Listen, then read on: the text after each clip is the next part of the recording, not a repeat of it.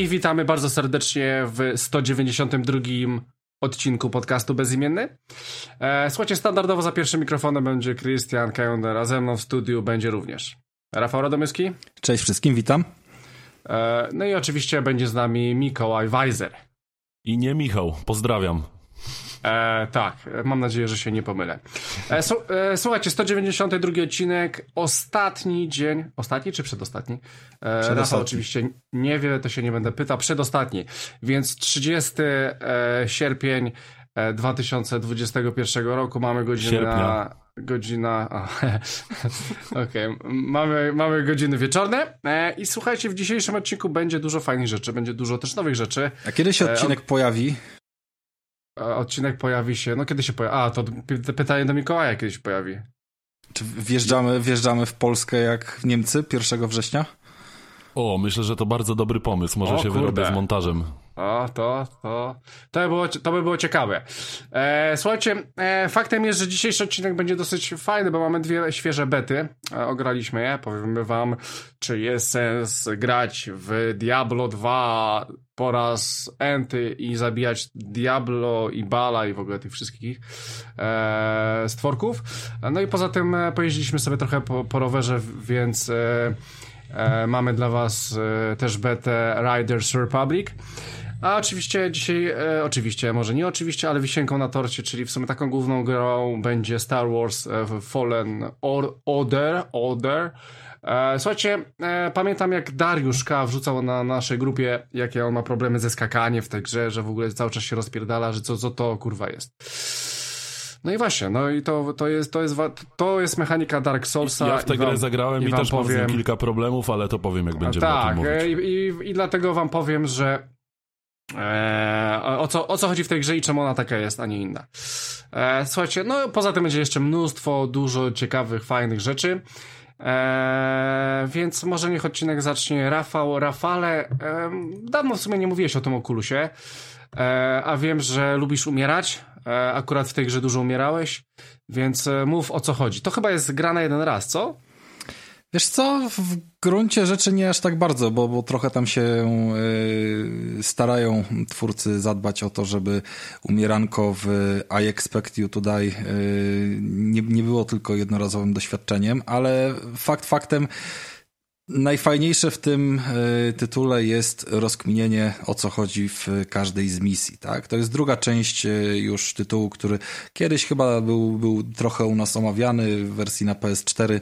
Mm, de facto one się pewnie wiele nie różnią, poza może jakimiś szczegółami graficznymi. Ale, ale przybliżę o co chodzi w tej rozgrywce. Mm, macie rozgrywkę stacjonarną w postaci takiej, że siedzicie sobie na kanapie, więc y, jest to dosyć bezpieczna gra, jeżeli chodzi o y, nasz y, charakterystyczny dla, dla wiarów parametr, czyli żygogenność. Tutaj daje 2 na 10 ledwie. Jesteście takim tajnym agentem. Nie? Zaczynacie od małej odprawy, yy, jakiś tam wstępniak, jakiś samouczek i, i lecicie na misję. Każda z misji jest kompletnie ze sobą niepowiązana i gdzieś tam nas odpala w jakieś yy, yy, całkiem inne miejsca, gdzie, gdzie mamy coś, coś tam zrobić, w kogo, pod kogoś się podszywamy, albo wydostajemy się z jakiejś pułapki, albo różne takie rzeczy, co sprowadza się do tego, że rozpoznajemy otoczenie dookoła nas, grzebiemy po wszelkich szufladach, skrytkach i, i, tego typu rzeczach, e, wynajdujemy przedmioty, tudzież jakieś instrukcje obsługi polegające na y, rzeczach, które są powszechnie y, kojarzone z jakimiś escape roomami. To w zasadzie jest taki escape room, tylko w, w klimacie bycia po prostu tajnym agentem trochę. Y, no i słuchajcie, Pierwsze, y, pierwszy, pierwsza odsłona zawierająca sześć y, leveli była po prostu grą zajebistą. Nawet jak się przechodziło ją raz, to miało się potem jeszcze co najmniej 10 razy frajdy, pokazując ją swoim znajomym i patrząc, jak nie mogą sobie poradzić, ewentualnie dając im jakieś proste wskazówki, wcielając się w rolę ich Boga, który po prostu pomaga im to przejść. I y, tu z doświadczenia wam powiem, że każdego to chwyciło, kto założył y, te gogle na web i no i wiemy, że VR trochę jest też taką technologią imprezową, która ma mm, ma po prostu pokazać, y, gdzie dzisiaj jesteśmy, co potrafimy, jak rozerwać ewentualnie jakąś imprezę. Akron też był taką imprezą, no imprezową gierką, no i o ile Akron to, to, to jest kwestia wymiany i ileś tam osób, żeby wszyscy się naraz super bawili, tak tutaj mamy spokojną rozgrywkę kanapową, typowo na 3-4 osoby, jak sobie będziemy próbowali rozwiązać daną zagadkę, każdy będzie nawet na zmianę po każdym zgonie yy, wymieniał się tymi goglami i być może uda wam się o krok dalej pójść, a nawet jak będziecie wiedzieli, co zrobić, to yy, komuś się może uda to wykonać, komuś nie, no bo nie wszystkie jakby mm, rzeczy są tak yy, bardzo oczywiste, nawet jak wiemy, że kogoś trzeba w jakiś sposób, nie wiem, zastrzelić, usunąć jakiegoś wroga czy coś w tym stylu, to, to, to nie zawsze sposób na wykonanie tego jest oczywisty. Ja oczywiście nie będę specjalnie tak troszeczkę się motam, żeby nie powiedzieć niczego, co by, by chociaż w najdrobniejszym stopniu ułatwiło komuś rozgrywkę, bo, bo zwyczajnie no, największy fan jest z tego pierwszego przejścia i, i odkrycia po prostu tych wszystkich e, zagadkowych elementów.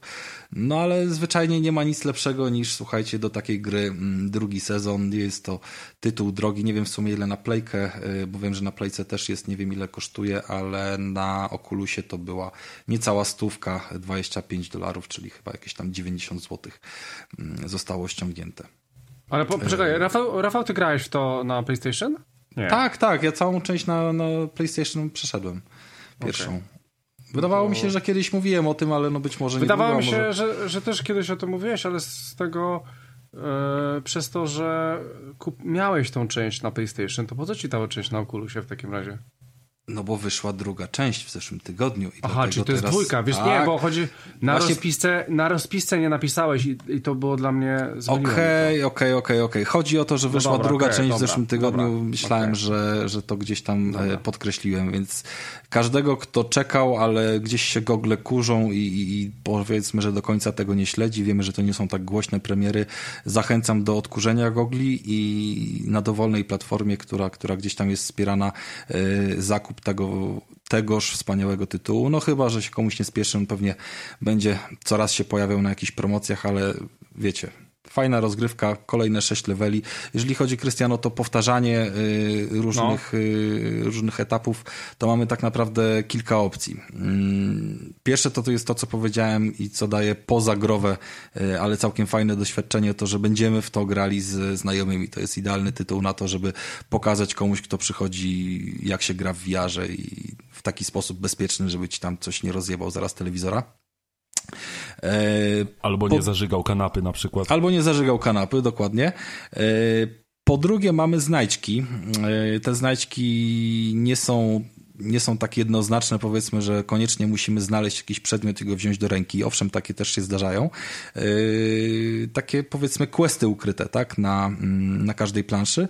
I może to na przykład być quest związany z tym, że, no nie wiem, podpalimy głowę niedźwiedzia, która wisi na ścianie, pomimo, że to w żaden sposób, no nie jest jakby, wiesz, rzecz fabularna. Czyli, krótko mówiąc, nasz fetysz da o sobie znać, tak, że jak mamy ogień, fajnie, to musimy fajnie. wszystko podpalić.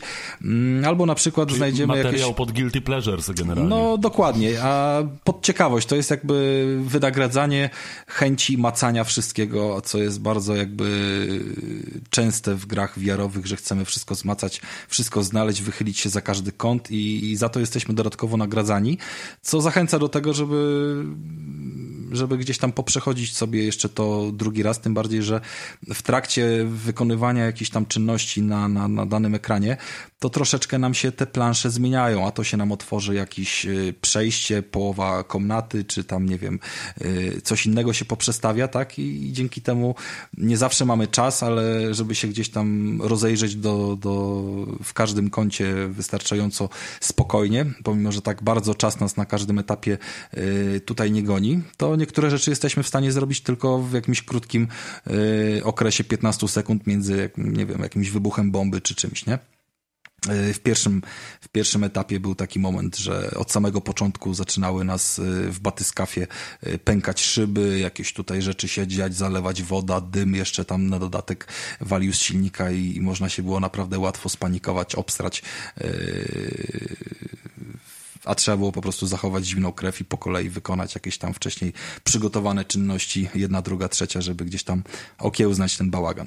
I faktycznie te emocje czuć zupełnie inaczej, kiedy ci się to wszystko wali na łeb w tych goglach, nie? E, więc poza znajdowaniem takich smaczków, e, które są poukrywanie, poukrywane na na tych ekranach i dodatkowo no, każdy jakimś tam powiedzmy dźwiękiem jest oznaczony, jeżeli nam się udało coś odkryć, więc sobie potem yy, potem sprawdzamy ile, ile z nich powiedzmy tam nie wiem, sześć na każdą planszę chyba jest takich ukrytych elementów. No i mamy oczywiście time triala, tak, na koniec tego wszystkiego, który no jak już naprawdę wszystko będzie wygrane, to możemy sobie próbować jeszcze czasówkę tutaj wbić do, do kompletu. Natomiast jeżeli ktoś nie będzie grał na playce i trofea jakieś go bardzo nie interesują, to, to nie wiem, czy to będzie miało sens. To, co najważniejsze jest na początku, rozkminić te zagadki, poznajdywać znajdźki i mieć fajną rzecz do pokazania znajomym. Ja wiem, że na pewno po przejściu jakby całej y, drugiej części, bo gdzieś tam jestem yy, za połową, to będę, będę na pewno też odpalał tą grę gdzieś tam przy innych. No i plus na Oculusie, tak, że Google będzie można zabrać ze sobą, a nie tylko odpalać to, kiedy ktoś przychodzi do ciebie. Okej. Okay. E, myślę, że już za miesiąc przetestuję to osobiście. E, dobra, słuchajcie, to i, e, lecimy dalej. Powiem wam szczerze, że odkąd Mikołaj się pojawi, w końcu mam z kim grać online. E, I gra, graliśmy w sumie nie tylko w Gearsy, graliśmy też w coś innego, coś chyba w miarę świeżego i dosyć fajnego. E, w co Mikołaju graliśmy? E, czy masz na myśli nasze rogalowe przygody, że tak powiem? Czy, e, czy jakąś inną grę? E, czy, czy w rogalowe myśli... przygody graliście to, razem? W, w, to, co graliśmy znaczy, razem. W to, znaczy, co graliśmy razem. Poniekąd w rogala też graliśmy razem w sumie, no, tylko no, nie, poniekąd nie tak, jednocześnie. Poniekąd, no. poniekąd tak. Jezu, ja, chłopcy, ale... kurwa, weźcie wy się już, dajcie se buzi i idźcie do tego. Super Animal, y, Super Animal Royal, to jest wasza gra, bo tak, nie możecie się dogadać. Battle Royale, tak, tak, tak. Tam jest Royal, wiesz, tam nie ma Battle Royale w, w tytule te, teraz znalazłem. No nieważne, mów. Okej. Okay. Yy, tak, no yy, zdarzyło nam się zagrać kilka, kilka rundek w tę grę.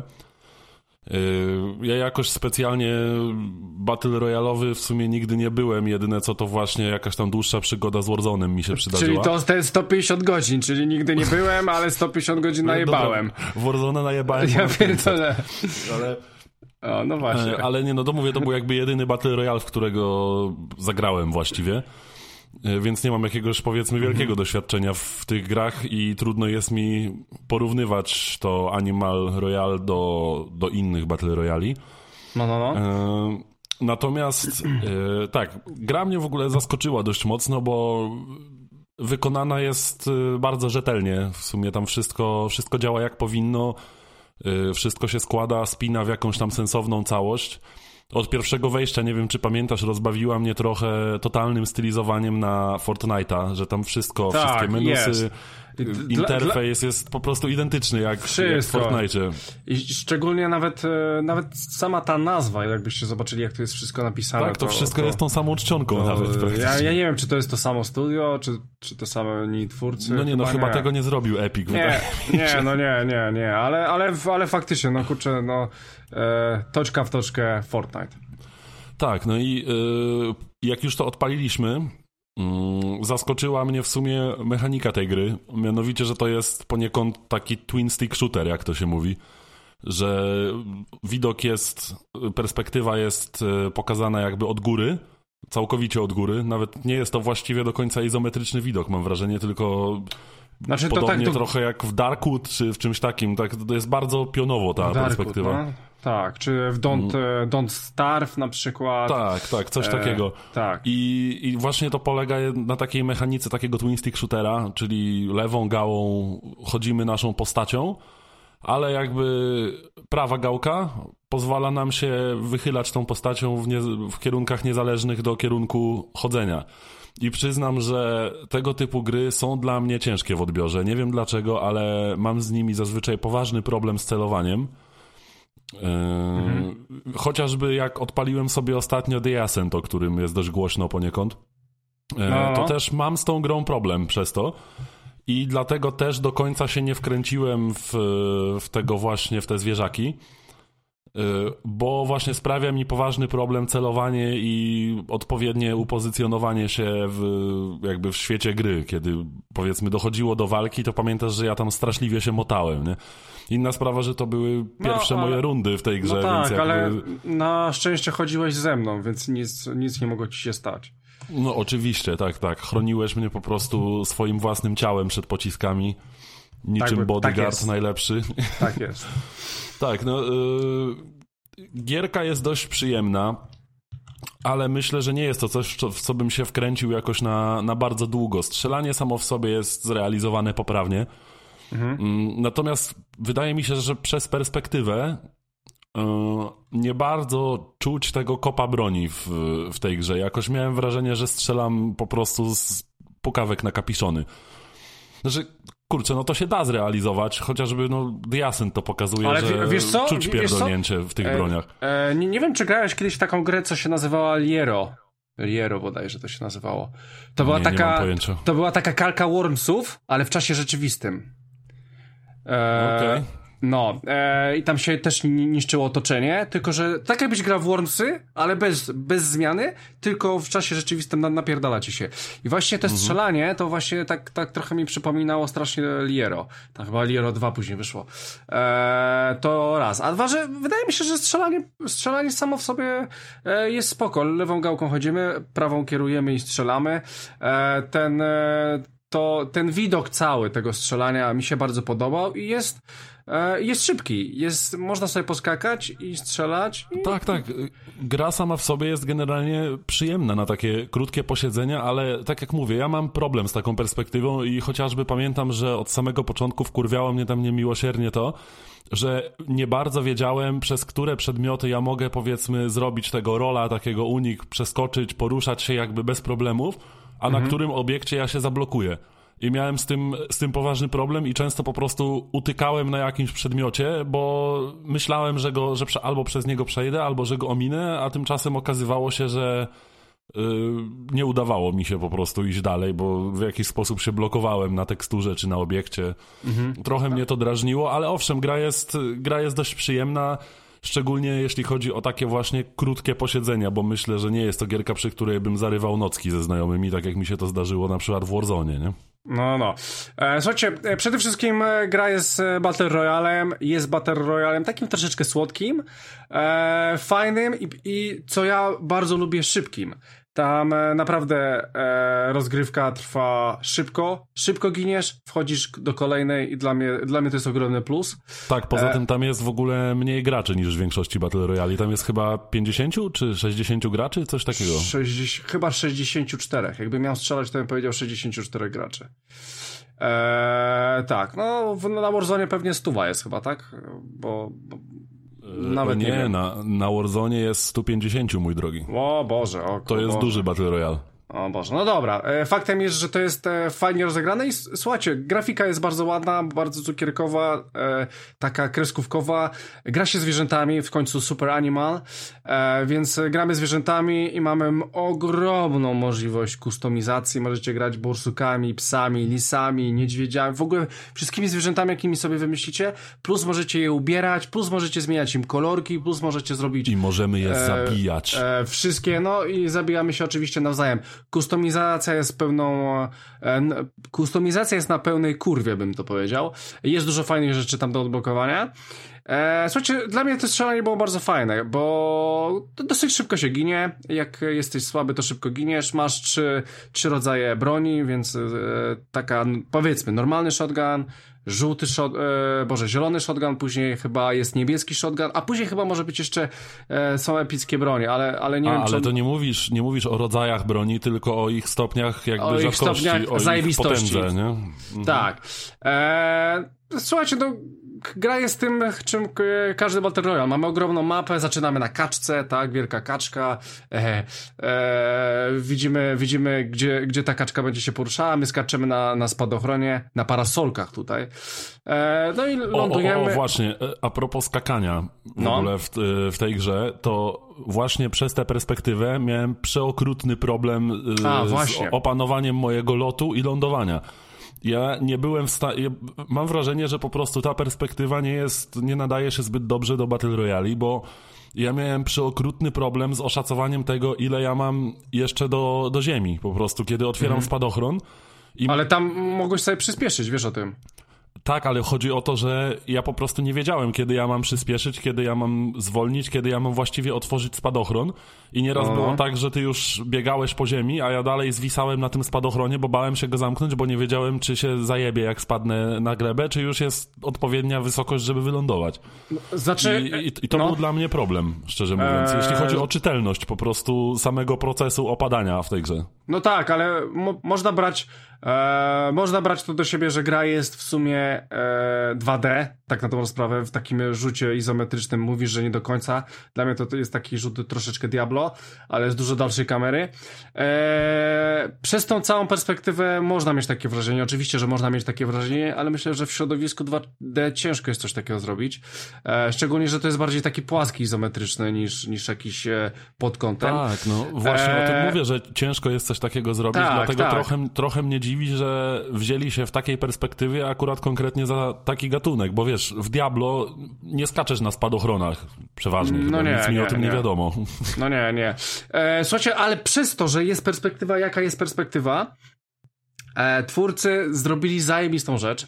E, ponieważ wyobraźcie sobie, że na środku jest dom, wchodzicie do tego domu, a dookoła widzicie oczywiście, nie wiem, drzewa, lasy i tak dalej, ale jak wejdziecie do tego domu, to całe otoczenie poza domem jest zaciemnione, więc ty nie wiesz, czy chociaż, chociaż widzisz cały ten dom i widzisz, e, nie wiem, e, drzwi i wyjście z tego domu, ty nie wiesz, czy ktoś za tym domem będzie, czy nie będzie. Bo Tak, to, bo co. wszystko poza twoim polem widzenia skrywa taka mgła wojny jakby. E, mgła wojny, ale też to, co ty też widzisz, bo na przykład jeżeli drzewo stoi, to ty widzisz, widzisz drzewo i, i taki rzut, to co ma z lewej i prawej strony te, te drzewo, ale nie widzisz, co jest za drzewem. Czy wygraliście, przepraszam, w Among Us? E, Nie, ja w to nie grałem, ale chciałem powiedzieć właśnie, że Nie, nie, ja identycznie nie jest rozwiązane w Darkwood. Nie wiem, czy kojarzycie taką grę. Ja kojarzę, ale nie grałem. Chodziło się o jakimś czerwonym O! stworkiem czy coś. Nie, nie czerwonym stworkiem. To jest taki horror, w sumie bardzo ciekawy swoją drogą. Może to O. temat na jakiś tam inny odcinek, A, ale widzisz. tam właśnie była perspektywa od góry i właśnie było pole widzenia bohatera, Mhm. które się załamywało po prostu na obiektach. Jeśli coś ci załam, zała, Tak, zasłaniało pole widzenia, to dokładnie. widziałeś ten stożek taki rozdzielony na dwie części po prawej i lewej stronie tego obiektu. To dokładnie, dokładnie tak jest w Among Us i to wszyscy, no. wszyscy wiedzą, którzy w to grali. Nie wiem, jak wy mogliście w ogóle to ominąć. Ej, dobra, Bo, bo powiedzcie to jest mi tylko tym... na, na, na telefonach, dlatego. No właśnie- Ja i sorry, i na maszynach do pisania, to może dlatego. A no tak, bo przecież to już od roku ma trafić na Game Passa. No, no. Ej, ale jaki jest ten setting? Bo ja w sumie tego nie odpaliłem, pobrałem to. To powinieneś sobie, Rafał, odpalić, bo setting jest bardzo przyjemny. Jest cu cukierkowy, ale Mi bez się- przesady. To, to nie ale- jest Fortnite, rozgrywka No ja, roz, ja rozumiem, ale jakby tam było takie... Było No. coś takiego w internecie, nie wiem czy kojarzycie, ale bardzo mi się kojarzy od razu z nazwą tej, tej gry i od razu jakby pierwsze skojarzenie, że, że to by było coś y, w tym stylu. E, No Happy Tree Friends. Eee, nie, myślę, że Wiesz Happy... co? Eee, nie. Eee, No tam Nie, były co, słodkie zwierzaczki, które się mordują. E, Tak, tylko że tam były te kształty nawet tego otoczenia i tych zwierzaków, one były takie strasznie wynaturzone. I, i tak samo otoczenie tam było raczej Łosie. takie mocno zakręcone, niezbyt. No bardziej mi chodzi o to, że były mordowanie, flaki i te słodkie zwierzątka, A nie, można było nie, nie, nie, pozbawiać to tak rąk nie. i wszystkiego. Flaków raczej nie ma, po prostu jakaś tam jucha chyba chlapie trochę, ale, ale to nie jest absolutnie gra, w której jest jakakolwiek brutalność pokazana. A stylistyka sama oprawy jest y, taka kreskówkowa, po prostu zwyczajnie, zwyczajnie rysunkowa. Te obiekty, które mijamy, powiedzmy, otoczenie jest takie dość realistyczne w tej takiej kreskówkowej konwencji. Nie wiem, czy wiesz, co mam na myśli. Tak, tak. Zgo zgodzę się z Mikołajem. Czyli gra E, dla więc dzieci. To, to, to jest po prostu. Znaczy, to ma taki troszeczkę setting, ale, ale myślę, że wszyscy mogą z tego wiele, e, wiele wyciągnąć. Ja się naprawdę bardzo fajnie bawiłem. Grałem z Tomkiem. E, grałem z Mikołajem, grałem ze swoją dziewczyną, bo mamy dwie konsole. E, I naprawdę z każdym Myślałem, się... że powiesz, że się pochwalisz, że grałem ze swoją dziewczyną, bo mam dziewczynę. O, nie, nie, to, to jak ten. To jak może by To się e, co Michał, z nami, chwali. Michał by z nami nagrywał, to bym tak powiedział, no. Ale Ale że, to- że to- wy to- jesteście, to, to, to nie ma to sensu. E, Ale to jest, słuchajcie, w tym, e, bo pamiętam jakąś dyskusję i w którejś grze był problem, żeby zrobić e, lokala w połączeniu z onlinem, to, to, to w tym właśnie był taki To nie problem? to, to było w problem w e, Boże. E, no, no właśnie w tym. To, co omawiałem dwa odcinki temu.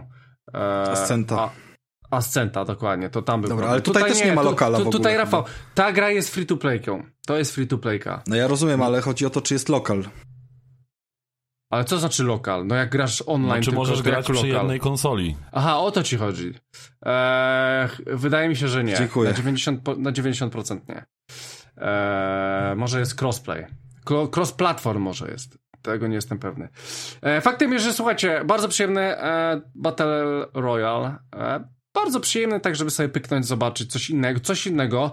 E, Tak, tak, takie dość świeże podejście do gatunku. tak, tak. Żaden shooter, żaden FPP, żaden widok za pleców, tylko po prostu widzicie e, kawał, kawał e, świata, e, spory obszar i w tym brodzicie sobie. E, super. To, dla mnie jest szybka rozgrywka, jak macie mało czasu, szybko wchodzicie, szybko robicie Tak, no, 10 minut. mimo, a mimo nie jakieś pewnych 40 problemów, przynajmniej z mojej strony, to, to polecam w sumie No ale to trzeba też warto. brać, trzeba brać też pod uwagę, że Mikołaj gra na starej konsoli, więc e, być może miał jakieś takie problemy z tym. e, Tak, no, to właśnie o to chodzi, dokładnie. E, dobra. Dobra, no to chyba to, to tyle. E, ja, ja, ja polecam.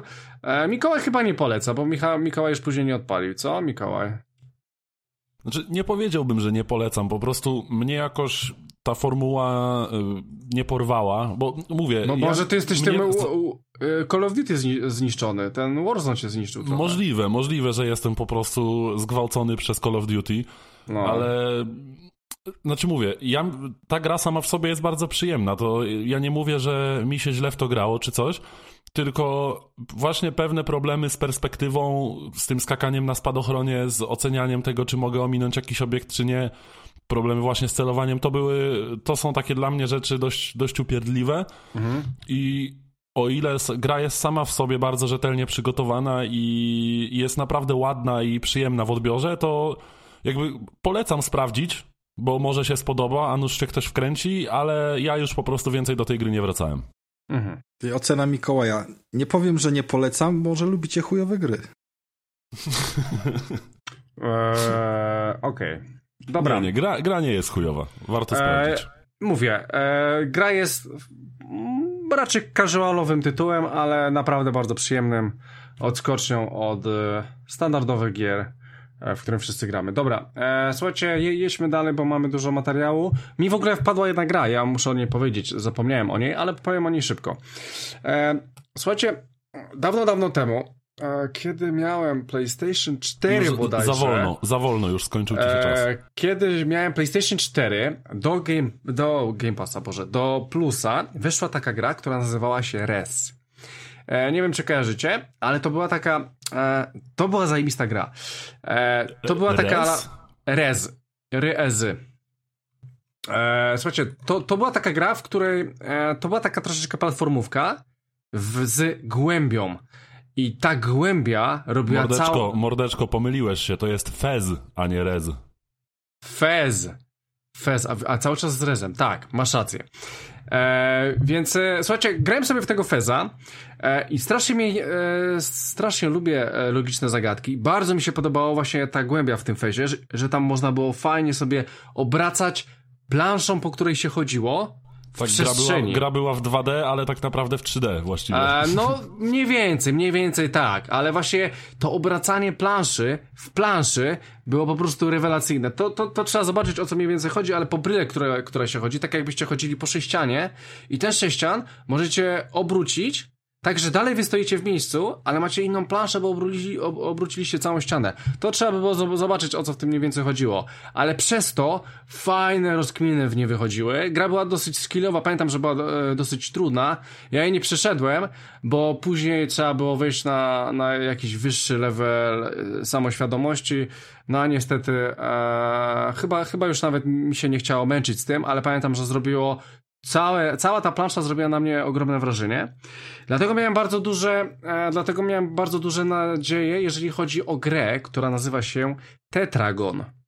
E, słuchajcie, Tetragon wszedł mi ostatnio na konsolę, dostałem kod i chciałem, e, chciałem tą grę zobaczyć właśnie ze względu na bardzo podobną stylistykę do Feza. E, no ale, no, e, ale e, tak, dobra. Tutaj jednak gra polega na tym, że wy macie planszę i, chodzi, i ta plansza jest w, w, kwadracie, po prostu to jest 2D w kwadracie i ty to, wy tą planszę, ten kwadrat, w którym jesteście, możecie obracać w prawo albo w lewo. Wy natomiast stoicie w miejscu i obracacie sobie planszę. Czasami to, obro, to obrócenie planszy musi być takie, żebyście wy nie spadli zbyt dużej wysokości, no bo planszę sobie obracacie. E, no i po prostu trzeba, trzeba porozkminiać. E, no i bardzo się ucieszyłem, kiedy, kiedy dostałem tą grę i tak sobie pomyślałem, kurczę, będę mógł sobie to sprawdzić. E, no jednak okazała się dla mnie sporym zawodem. No Festo to nie jest niestety, chociaż mówię, stylistyka jest bardzo podobna. Gierka jest logiczna, ale po prostu wydaje mi się, że w pewnym momencie zabrakło pomysłów. Tutaj mamy opcję, że po prostu sobie chodzimy właśnie w, w takim kwadracie, w prawo, w lewo, później e, e, obracamy. E, I tutaj dochodzą dodatkowe takie e, jakby, e, jakby mam to powiedzieć, kamienie, które wychodzą z ziemi. E, możemy je sobie wziąć do góry albo do dołu i tym sobie blokujemy w pewien sposób plansze, siebie i inne rzeczy, które są, które są w grze. E, no i mniej więcej tak to, tak to działa. Musicie się dostać na sufit, żeby się dostać na sufit, macie planszę, musicie sobie tak poprzekręcać, tutaj przekręcacie w prawo, bierzecie sobie ten e, słup kamieni do góry, e, później zablokujecie się, później musicie przejść do miejsca, w którym znowu możecie przekręcić. I tak sobie przekręcacie, żeby to, co było na suficie, znalazło się na dole, a wy, żebyście mogli do tego dojść. No i głównie na tym polega ta gra. No i właśnie brakuje mi tutaj większej większej ilości rozkminy. E, brakuje mi więcej też dróg e, do tej rozkminy. Mm, no niestety jest to kwadrat. E, Fez był bardziej rozbudowany, bo to były przestrzenie w 3D i one jeszcze miały pewną głębię, kiedy się do nich wracało. E, tutaj czegoś takiego nie ma, tutaj po prostu jest plansza, idziecie dalej albo, albo nie. E, no i niestety zabrakło mi większej rozkminy w tym. E, miałem, miałem nadzieję, że twórcy tu więcej e, więcej po prostu ukryją fajnych rzeczy, fajniejszej mechaniki, ale no niestety jest to toporne, e, żeby dojść do tych kolumn, żeby e, na przykład mamy kolumnę gdzieś na górze i chcemy tą kolumnę z góry, nie wiem, poruszyć nią, to musicie, musimy się przeciskać przez RBLB, poklikać parę razy, żeby się do niej dostać i to jest później znowu wrócić do swojego ziomala albo, albo gdzieś na dole. W ogóle sterowanie tutaj tych, tymi kolumnami jest straszne. Nie wiem, czy nie dałoby się tego lepiej jakoś zrobić. E, poza tym gra jest wolna, ten nasz, e, ten nasz główny bohater bardzo wolno po tym, e, po tym świecie chodzi, to takie jest średniawe.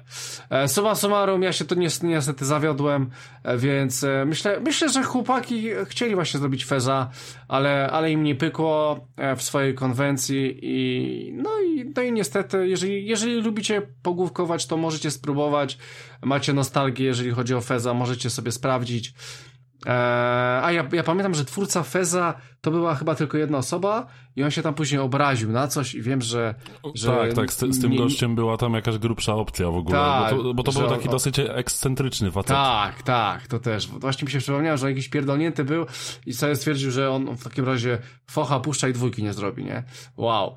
E, faktem jest, że Tetragon nie, be, nie jest Fezem, Fez nie będzie Tetragonem, aczkolwiek możecie sobie zobaczyć na Steamie za 10 e, funtów za 11 funtów, więc no, jak chcecie. Eee, I to tyle, jeżeli chodzi o tą grę. E, przejdźmy do Rafała, Rafała, Rafa, bo ty od tygodnia mówisz, że obejrzałeś coś zajebistego, zajebistego. Powiem ci, że dla mnie to był tytuł siódemkowy, już go obejrzałem rok albo dwa lata temu. No ale jeżeli tobie się podobał, no to powiedz czemu. To prawda, to, to nie jest nowy film. On gdzieś tam wyskoczył chyba mm, w 2019 roku. Natomiast yy, jest to Moim zdaniem jedna z lepszych produkcji Netflixa, jeżeli mówimy o filmach pełnometrażowych. I co najmniej jak sobie go, go analizowałem gdzieś tam po obejrzeniu. Znaczy, e... E, po, po, poczekaj, Rafał, sorry, że ci przerwę, ale, ale to nie jest żaden. E, żadne ogromne osiągnięcie, bo no niestety no Netflix robi bardzo dobre seriale, ale z tymi filmami jest dosyć To prawda, słabo, ale, ale właśnie dlatego to y, potwierdzam, bo nie zawsze no. mamy ochotę na, wiesz, na serial, czy, czy, czy yy, wciąganie się w jakąś taką długą historię. Yy, filmy czasami zwyczajnie po prostu jest wieczór na film. I to jest film, który moim zdaniem powinien trafić na listę i gdzieś tam zostać e, obejrzany. No chyba, że ktoś będzie się tam, wiesz, e, nie, nie poczuje się spójnie z żadnym e, argumentem, który podam, ale, ale po kolei. Jest sobie taki film, który się nazywa Highwayman. Dobrze mówię tytuł? Tak, Dobrze, tak, tak. tak Dobrze no. powiedziałem. The Highwayman to jest y, historia oparta na faktach, oczywiście fabularyzowana, więc to nie jest taki sztywny dokument, tylko y, dosyć popularne y, ostatnio właśnie takie y, fabularyzowane, delikatnie przedstawienie y, jakiejś historii Mocno jednak oparte na faktach, e, nawet po wszystkim dokumentowane też prawdziwymi zdjęciami, które pokazują, jak, jak e, dobrze gdzieś tam się twórcy odnosili mm, podczas, podczas przygotowywania niektórych scen. Mm, historia mówi o pościgu, e, pościgu, do którego zostało zatrudnionych dwóch e, emerytowanych i można by rzec e, słynnych, najlepszych strażników Teksasu. W okresie swoją drogą, kiedy w ogóle strażnicy Teksasu byli jako jednostka zawieszeni przez jakąś tam polity, polityczne sprawy jakaś tam pani gubernator rozwiązała w ogóle istnienie czegoś takiego jak Strażnik Teksasu. Mm, I oni ścigają takie pewne słynne postacie, które na pewno e, z różnych e, historyjek, legend e, kojarzycie, ale nie wiem, czy znacie ich prawdziwą historię. Mowa o Bonnie and Clyde, czyli parce w zasadzie narzecze, narzeczonych, no bo oni się chyba nie ohajtali, z tego co mi wiadomo, mocno zakochanych, którzy bardzo się dobrze sprawdzali w sianiu terroru na tych południowych Stanach, w okolicach Teksasu i, i sąsiadujących okolic okolic. No i wszędzie sobie tam jeździli autem, uciekali, brutalnie walczyli z policją, bardzo dużo gdzieś tam osób pozabijali, jakieś napady, różne rzeczy. A przede wszystkim byli słynni z tego, że mieli ogromne e, wsparcie może nie tyle wsparcie, co ogromne poparcie wśród społeczeństwa. Nie wiem, byli jakimś, jakimś symbolem, powiedzmy, yy, wszystkich rzeczy, na które wtedy sobie ludzie mogli narzekać. No i to było takie trochę, wiecie... Czyli poniekąd byli brani za takich bojowników trochę, nie? Dokładnie, to była jakaś taka yy, przez nich toczona walka, która, znaczy ta walka powiedzmy, że nie została przedstawiona, tutaj były tylko jej efekty, tak? Jeżeli chodzi o ten film, było widać, jak yy, często ludzie nie chcieli pomagać policji, czy, czy wręcz yy, co się wydarzyło potem, jakie, jak na przykład dowiadywali się gdzieś, gdzie są, że, że, że jakieś tam ganiali z autografami, albo jakieś sceny, że y, były pomyłki, bo powiedzmy kobiety się ubierały w stylu y, tej Boni, czy tam w, podobne sobie fryzury robiły, że to po prostu weszło już w taki, y, w taki charakter mody.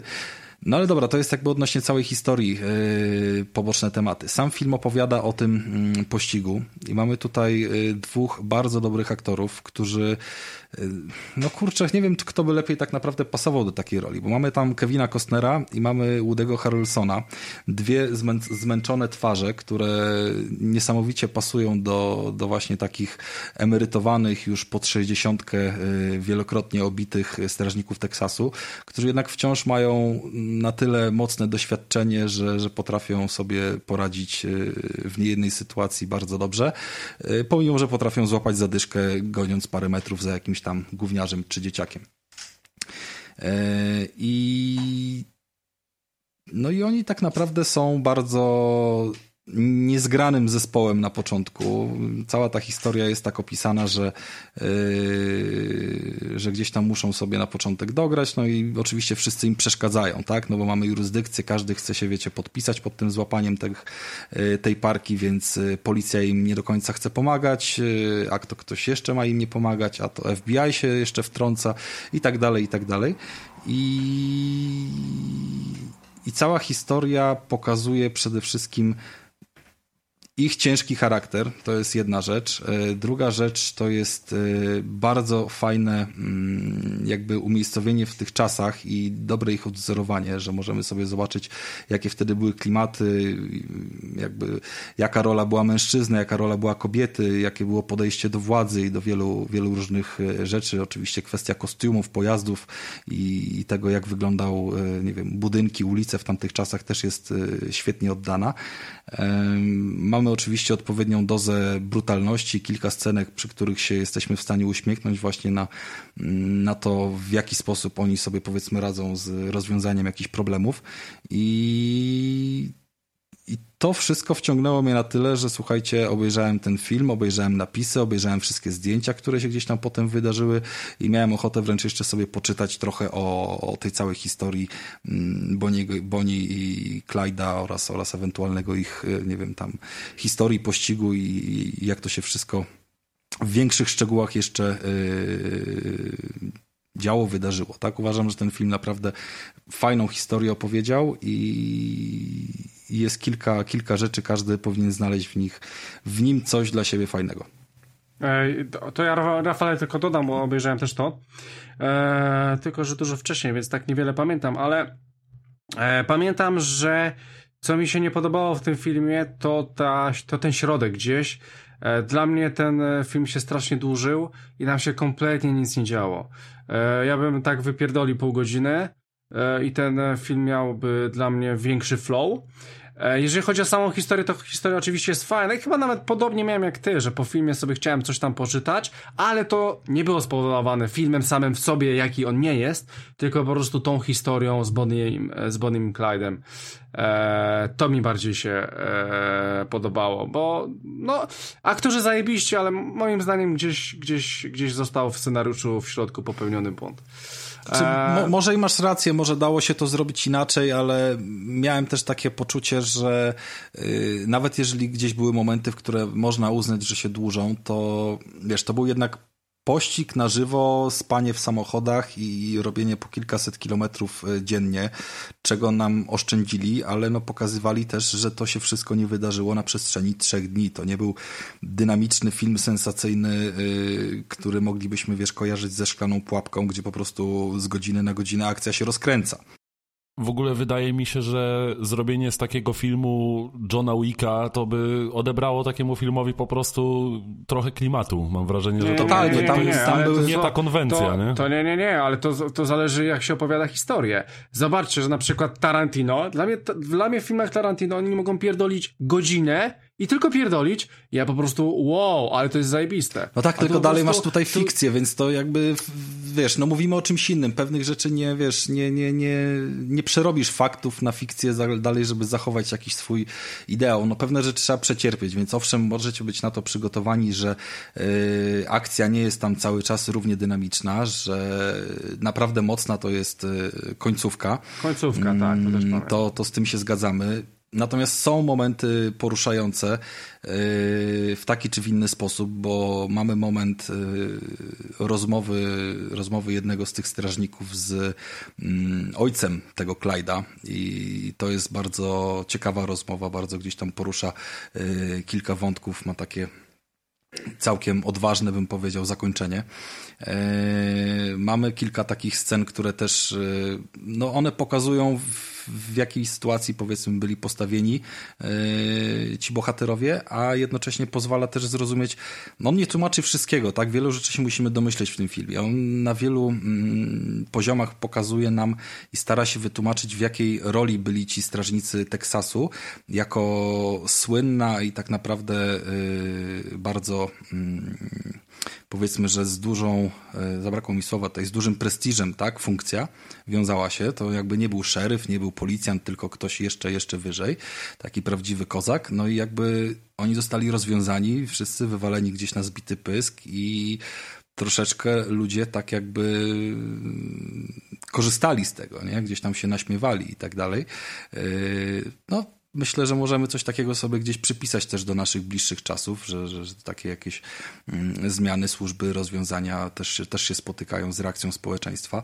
Fajnie, że to się wszystko potem y, jakby wróciło i że, że instytucja Strażnika Teksasu gdzieś tam też przetrwała ale tam w tamtym momencie no to był jakiś kibel, nie? Straszny i to też jest tutaj e, pokazane, tylko to nie jest pokazane w taki sposób, jak wiecie, jak głupi serial e, Netflixa, że sobie siadają ludzie i mówią, o, chujowo, że nam rozwiązali tych strażników Teksasów. No, chujowo, to jest, no, wiesz, nie, nie ma takich dialogów. Tam się trzeba wielu rzeczy domyśleć, dopatrzeć i to jest też, myślę, kwestia tego, mm, na ile się gdzieś tam postaramy wczuć w tą historię, żeby wyłapać z niej wszystkie niuanse, to, to będziemy mieli taką satysfakcję z tej historii historii.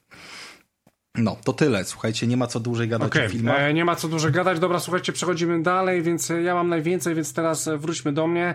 E, słuchajcie, to beta. E, jadę na, najpierw z pierwszą betą, czyli Riders Republic.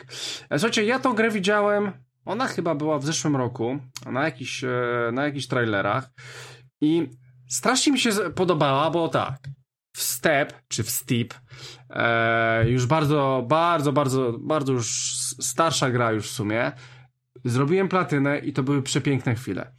E, Riders Republic z filmików, z filmików, z tego co widziałem, to tak. Jeden tutaj jeździ na rowerze, drugi w tym samym czasie na snowboardzie, trzeci gdzieś tam na nartach, czwarty gdzieś coś tam lata. I tak sobie pomyślałem, kurwa, to może być zajebiste. E, to może być zajebiste, bo miałem wrażenie, że oni wszyscy będą robić to w tym samym czasie. No i no i niestety, no na tych filmikach, no tak to wyglądało, takie miałem wrażenie, no ale gameplay zweryfikował wszystko, no nie, no nie robią tego, e, tego w tym samym czasie, po prostu wybieracie sobie, czym chcecie jeździć i tym jeździcie. E, spoko. E, spoko, e, nie przeszkadzało mi to, po prostu liczyłem na coś innego, e, dostałem coś innego. E, słuchajcie, gra jest, e, gra została chyba przesunięta na pewno pół roku w stosunku do pierwszej premiery, jak nie chyba nawet 9 miesięcy, albo gdzieś 10 miesięcy, coś takiego, prawie rok. I dalej ma problemy, niestety. Mój, mój pierwszy rower, który dostałem, E, nie, nie mój pierwszy rower. E, wszyscy dookoła, e, którzy byli w jakimś tam, na jakimś tam pomieszczeniu, to opony były w połowie pod teksturą.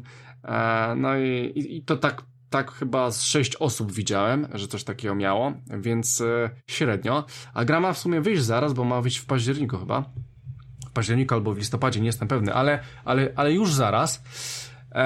I słuchajcie, w porządku. Więc e, zacząłem tą jazdą na rowerze. E, no i jazda na rowerze całkiem w porządku, tylko że to jest arcade. I to jest taki arcade, typowy arcade, gdzie e, powiem wam, że pograłem trochę w jazdę na rowerze w jeszcze w jakiejś tam grze, tylko że to była troszeczkę taka bardziej już symulacja, to powiem wam, że tutaj zabrakło mi jakiejś głębi w tym. Ja, ja coś czuję, że ja, że ja bym pograł troszeczkę w tą grę i zabrakłoby mi głębi, że to nie jest taka gra, w którą można masterować. To nie jest taka gra, w której ja wiem, że coś zrobiłem źle i będzie mi się to lepiej zdziło. O, bym porównał to idealnie do takiego Derta piątkę. No kurwa, no idealne. To jest fajna gra, to jest, to jest gra, która będzie sprawiała frajdę, ale nie mająca kompletnie żadnej głębi. E, no i słuchajcie, stety niestety dostajemy to w sosie e, Ubisoftu, czyli Ubi Game, czyli mamy oczywiście ogromny świat, po którym pedałujemy tym rowerem do różnych eventów, tak? Po górach, po, po lasach, po innych, innych ciekawych rzeczach i wierzcie mi, że na papierze wygląda to fajnie, ale jak tak sobie pojeździłem już tym rowerem, tak trochę to tak, to tak już, już nawet ta beta zaczęła mi się pomału nudzić, a wierzcie mi, że Steep był zajebistą grą. Eee, być może faktycznie zabrakło mi tutaj troszeczkę w tej głębi. Oczywiście mamy, mamy tutaj jakieś Eee, mamy tutaj rozbudowane rzeczy z rowerami, możemy je zmieniać i tak dalej, i tak dalej. Eee, później dochodzi opcja z deską i na desce robimy różne fajne triki. Eee, no taki trochę Tony Hawk na dyskorolce, aczkolwiek e, bardzo upośledzony, bo póki co tych trików było bardzo mało, można powiedzieć, że praktycznie wcale.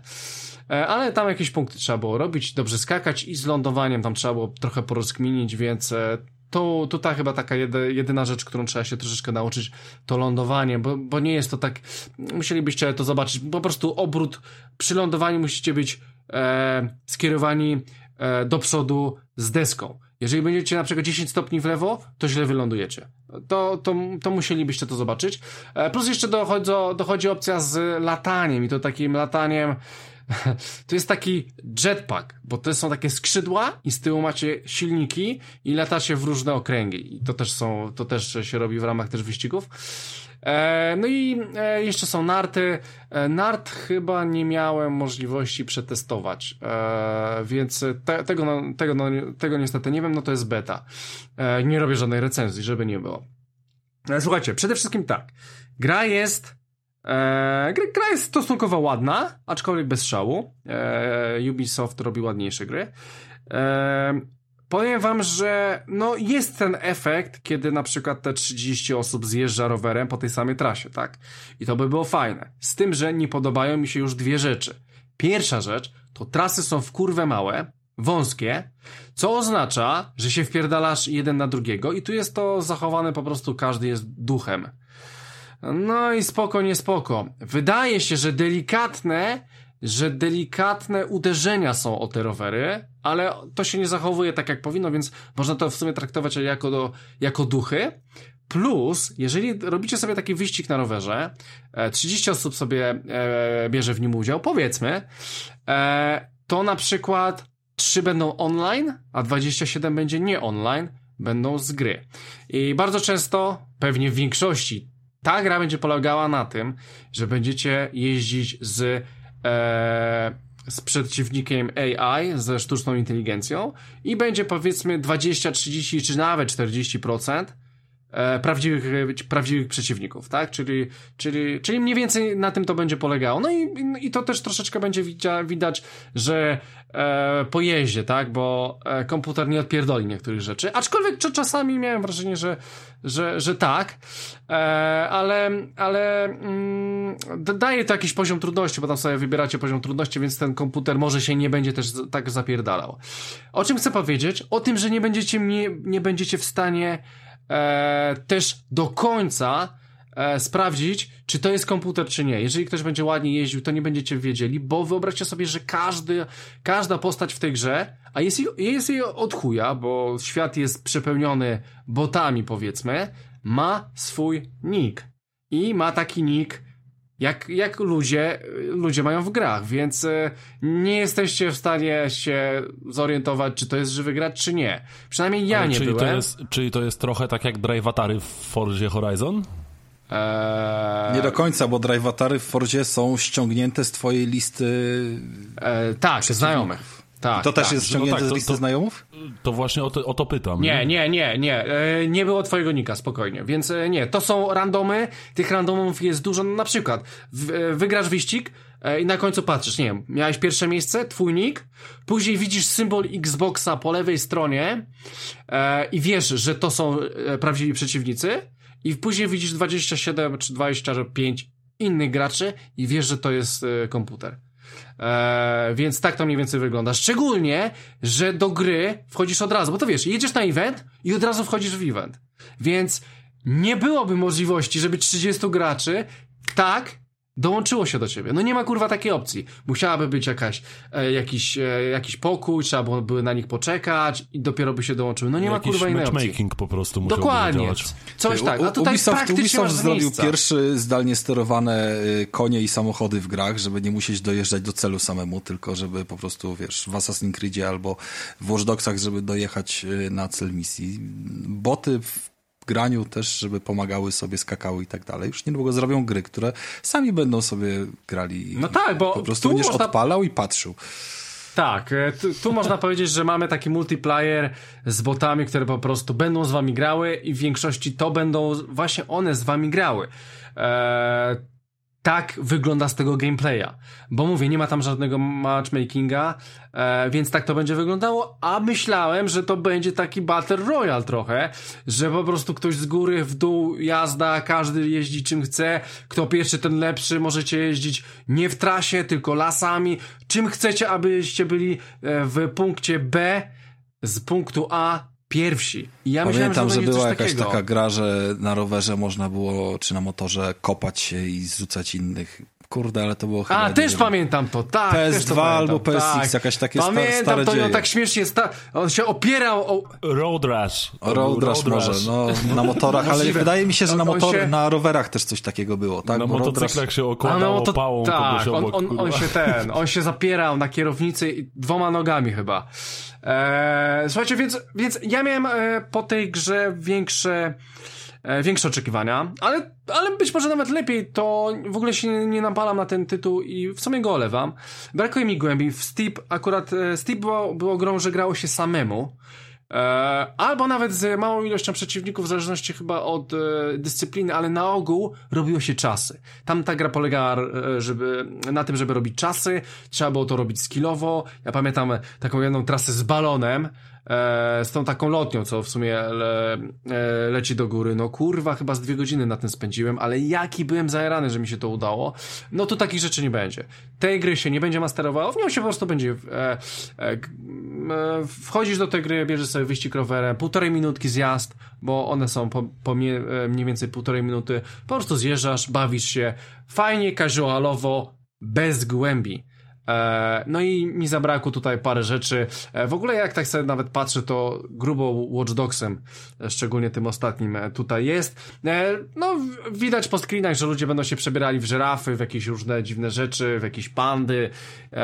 No tak, bo w tej grze będzie można to robić, aczkolwiek jakie to będzie miało przełożenie to nie wiem. E, gameplay niestety mi nie podszedł. E, wiem, że Michał, pozdrawiamy Michała, wiem, że jemu to bardziej podeszło, no bo on lubi jazdę na rowerze, a w sumie nie ma takiej gry, aczkolwiek e, wydawa, wydaje mi się, że są lepsze gry o, o, jazd, o, o jeździe na rowerze, pomimo, że bardziej niszowe. E, więc tyle, słuchajcie, Riders Republic, ja wiem, że nie muszę już tego kupować. E, a wy, no pewnie kto chciał, to sobie sprawdził. Beta już się skończyła. E, w ostatni weekend można było to sprawdzić. E, dobra, słuchajcie, i przechodzimy do kolejnej rzeczy, czyli przechodzimy do Mikołaja. Mikołaja, mo- może zacznijmy od czegoś lightowego. E, ty też coś oglądałeś. Ty też coś oglądałeś i nawet niedawno się dowiedziałeś, że wyszedł film. Co to było? Tak, tak, zgadza się. Oglądałem sobie na Netflixie, to Netflixowej produkcji oczywiście serial, y, Snowpiercer. Mm, I właśnie tak jak mówisz, y, później chyba po podcaście żeśmy o tym rozmawiali, czy, czy jakoś tak, że dowiedziałem się, że był film właśnie o tym samym tytule, którego do tej pory jeszcze nie widziałem w sumie. On jest na Netflixie w ogóle ten film, czy nie? E, tego ci nie powiem. Wiem, że Kapitan Ameryka gra główną rolę. Ten aktor z Kapitana Ameryki. okej, okay. E, spoko. I wygląda zupełnie inaczej e, niż. Chociaż, chociaż Co, nie, no to. Nie ma kostiumu Kapitana Ameryki? e, nie to... ma i nie ma tarczy właśnie. No. O nie, to zawiedziony E, jestem. Nie wiem, czy go nie ma. E, raczej go nie ma, bo byś go znalazł, ale no. W Polsce nie ma na żadnym serwisie ponoć. O, o, Aha, widzisz. no to jakoś będę musiał coś Ale- z VPN-ami może pokminić, może Zrób sobie, e, obejrzyj sobie, bo to był naprawdę. To, to był taki film, który. Wow, wow fajny, No fajny. na pewno fajny. obejrzę dla porównania. Natomiast No. serial... Mm, pierwszy odcinek sobie włączyłem właściwie z takiego powodu, że miałem jakiś taki wyjątkowo leniwy wieczór, nudziło mi się i chciałem po prostu sobie może coś obejrzeć albo zacząć oglądać. I zobaczyłem tego Snowpiercera, obejrzałem sobie zwiastun yy, i spodziewałem się właściwie takiego oglądadła, które nic właściwie mi nie wniesie tak naprawdę ciekawego, mimo że sam pomysł yy, po zwiastunie wydawał mi się bardzo interesujący, bo yy, akcja całego serialu dzieje się na pokładzie wielkiego, długiego na 1001 wagonów pociągu, który to pociąg jest tak naprawdę ostatnią arką ludzkości yy, na Ziemi, która, yy, na której jakby zapanowała kolejna epoka lodowcowa. Tam fabuła jakby opiera się na tym, że naukowcy chcieli zawalczyć z ociepleniem klimatu i zaczęli wystrzeliwywać w atmosferę jakieś związki chemiczne, które miały to zahamować. I to się wymknęło spod kontroli. I klimat zaczął się błyskawicznie ochładzać, temperatury zaczęły spadać do niemiłosiernie niskich poziomów. I y, jedyna, ostatnia grupka ocalała ludzi schroniła się na pokładzie pociągu właśnie tytułowego Snowpiercera. Tam kilka tysięcy ludzi bodajże jest na, na pokładzie tego pociągu. E, więc jakby zarys fabularny jest bardzo interesujący. To jest takie trochę post-apo, można powiedzieć w sumie. Mm, sam pociąg został zbudowany przez e, takiego miliardera, który. Ten pociąg miał być w ogóle jakimś eksperymentem społecznym, ale przerodził się w arkę ostatnią ludzkości. Więc sam zarys fabuły jest właśnie bardzo interesujący i co mi się spodobało, że to nawet było powiedziane y, w samym tym serialu i w, i w zwiastunie, że ten pociąg jest po prostu pomnikiem systemu klasowego. Czyli mamy podział na klasy. Y, mamy pierwszą klasę, w której się schronili e, najbogatsi ludzie, którzy wykupili sobie te bilety i oni praktycznie żyją sobie jak królowie w swoich zajebiście wielkich komnatach z przodu tego pociągu, zaraz koło lokomotywy.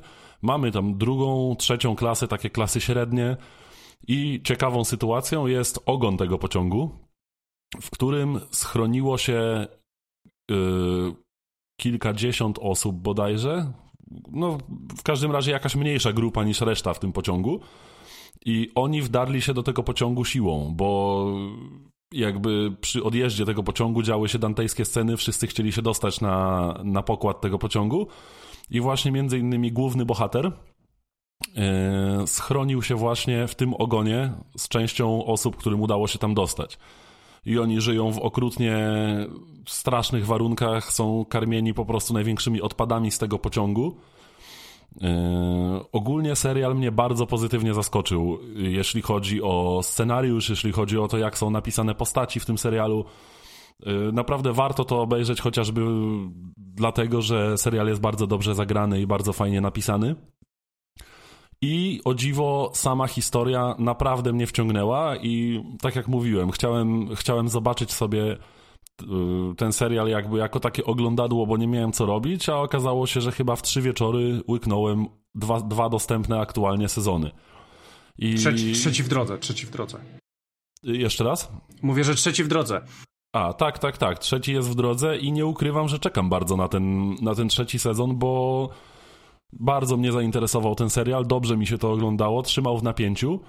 Było tam kilka naprawdę fajnych, ciekawych twistów fabularnych, y, jakieś tam rozterki tych głównych bohaterów. Właściwie dostałem wszystko, czego bym oczekiwał od jakiegoś takiego ciekawszego serialu. Wiadomo, on miał tam jakieś swoje głupotki, słabostki, znalazło się trochę, trochę jakichś bezsensownych, głupich scen, ale jakby trudno o dzieło, które nie ma żadnych wad. To jakby wtedy to byłby, ten serial okazałby się arcydziełem. No może arcydziełem nie jest, ale na pewno jest bardzo dobrym dziełem. I dobrze mi się to oglądało, warto sprawdzić, bo wciąga jak bagno. Ja mówię, w dwa albo trzy wieczory łyknąłem oba sezony i bardzo, bardzo pozytywne zaskoczenie. Jakby fajne są w tym serialu, yy, fajnie są pokazane najróżniejsze obyczaje na pokładzie tego pociągu, chociażby to, w jaki sposób y, na przykład człowiek jest karany za kradzież. W tym, na, na, długości całego tego pociągu są rozmieszczone takie śluzy, w które można włożyć rękę. I kiedy ktoś po prostu powiedzmy dokonał jakiejś kradzieży na przykład, to zmuszało się go do włożenia ręki w tę śluzę, śluza się otwierała i ręka zamarzała po prostu na kamień i później mu się tę rękę odłupywało. Serial jest dość, dość w sumie taki obrazowy, dość brutalny.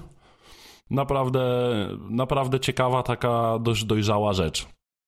Polecam jak najbardziej do sprawdzenia, bo warto zobaczyć. Okej. Okay. E, dobra, słuchajcie, to przejdźmy w takim razie dalej. E, ja na pewno to nadrobię, bo film mi się bardzo podobał. E, tylko czekam, kiedy będę miał po prostu jakiś wolny slot z, z serialami, kiedy je pokończę albo coś. Tak, tak, warto, warto. Jak film tak, ci tak, się tak. podobał, nie, nie. to myślę, film że serial świetny. tym bardziej. Film jest świetny i nie wiem... He, nie wiem, czy po prostu przez to, że oglądałeś serial, film nie będzie dla ciebie trochę gorszy, wiesz? E, tak sobie teraz myślę. E, no. Może tak być, może tak być, bo w filmie trudniej mi się będzie aż tak zżyć powiedzmy z tymi bohaterami, bo film jest na jakby w krótszym czasie trzeba upchnąć całą akcję, a serial ma szansę jakby rozwinąć swoje wątki na jakiejś tam większej przestrzeni, tak? Mhm. No tak, tak, tak. No tak. Zresztą można poznać e, głębiej bohaterów, nie? E, ich tam psychikę i to wszystko. Dokładnie. E, no, okej, okay, dobra. E, słuchajcie, więc przejdźmy do mnie. Więc słuchajcie, drugą betą, e, którą było mi testować, była beta Diablo 2. Diablo 2 będzie miało podtytuł e, Resurrected. E, no i słuchajcie, to jest to jest bardzo dobrze odświeżona gra o podtytule Diablo 2.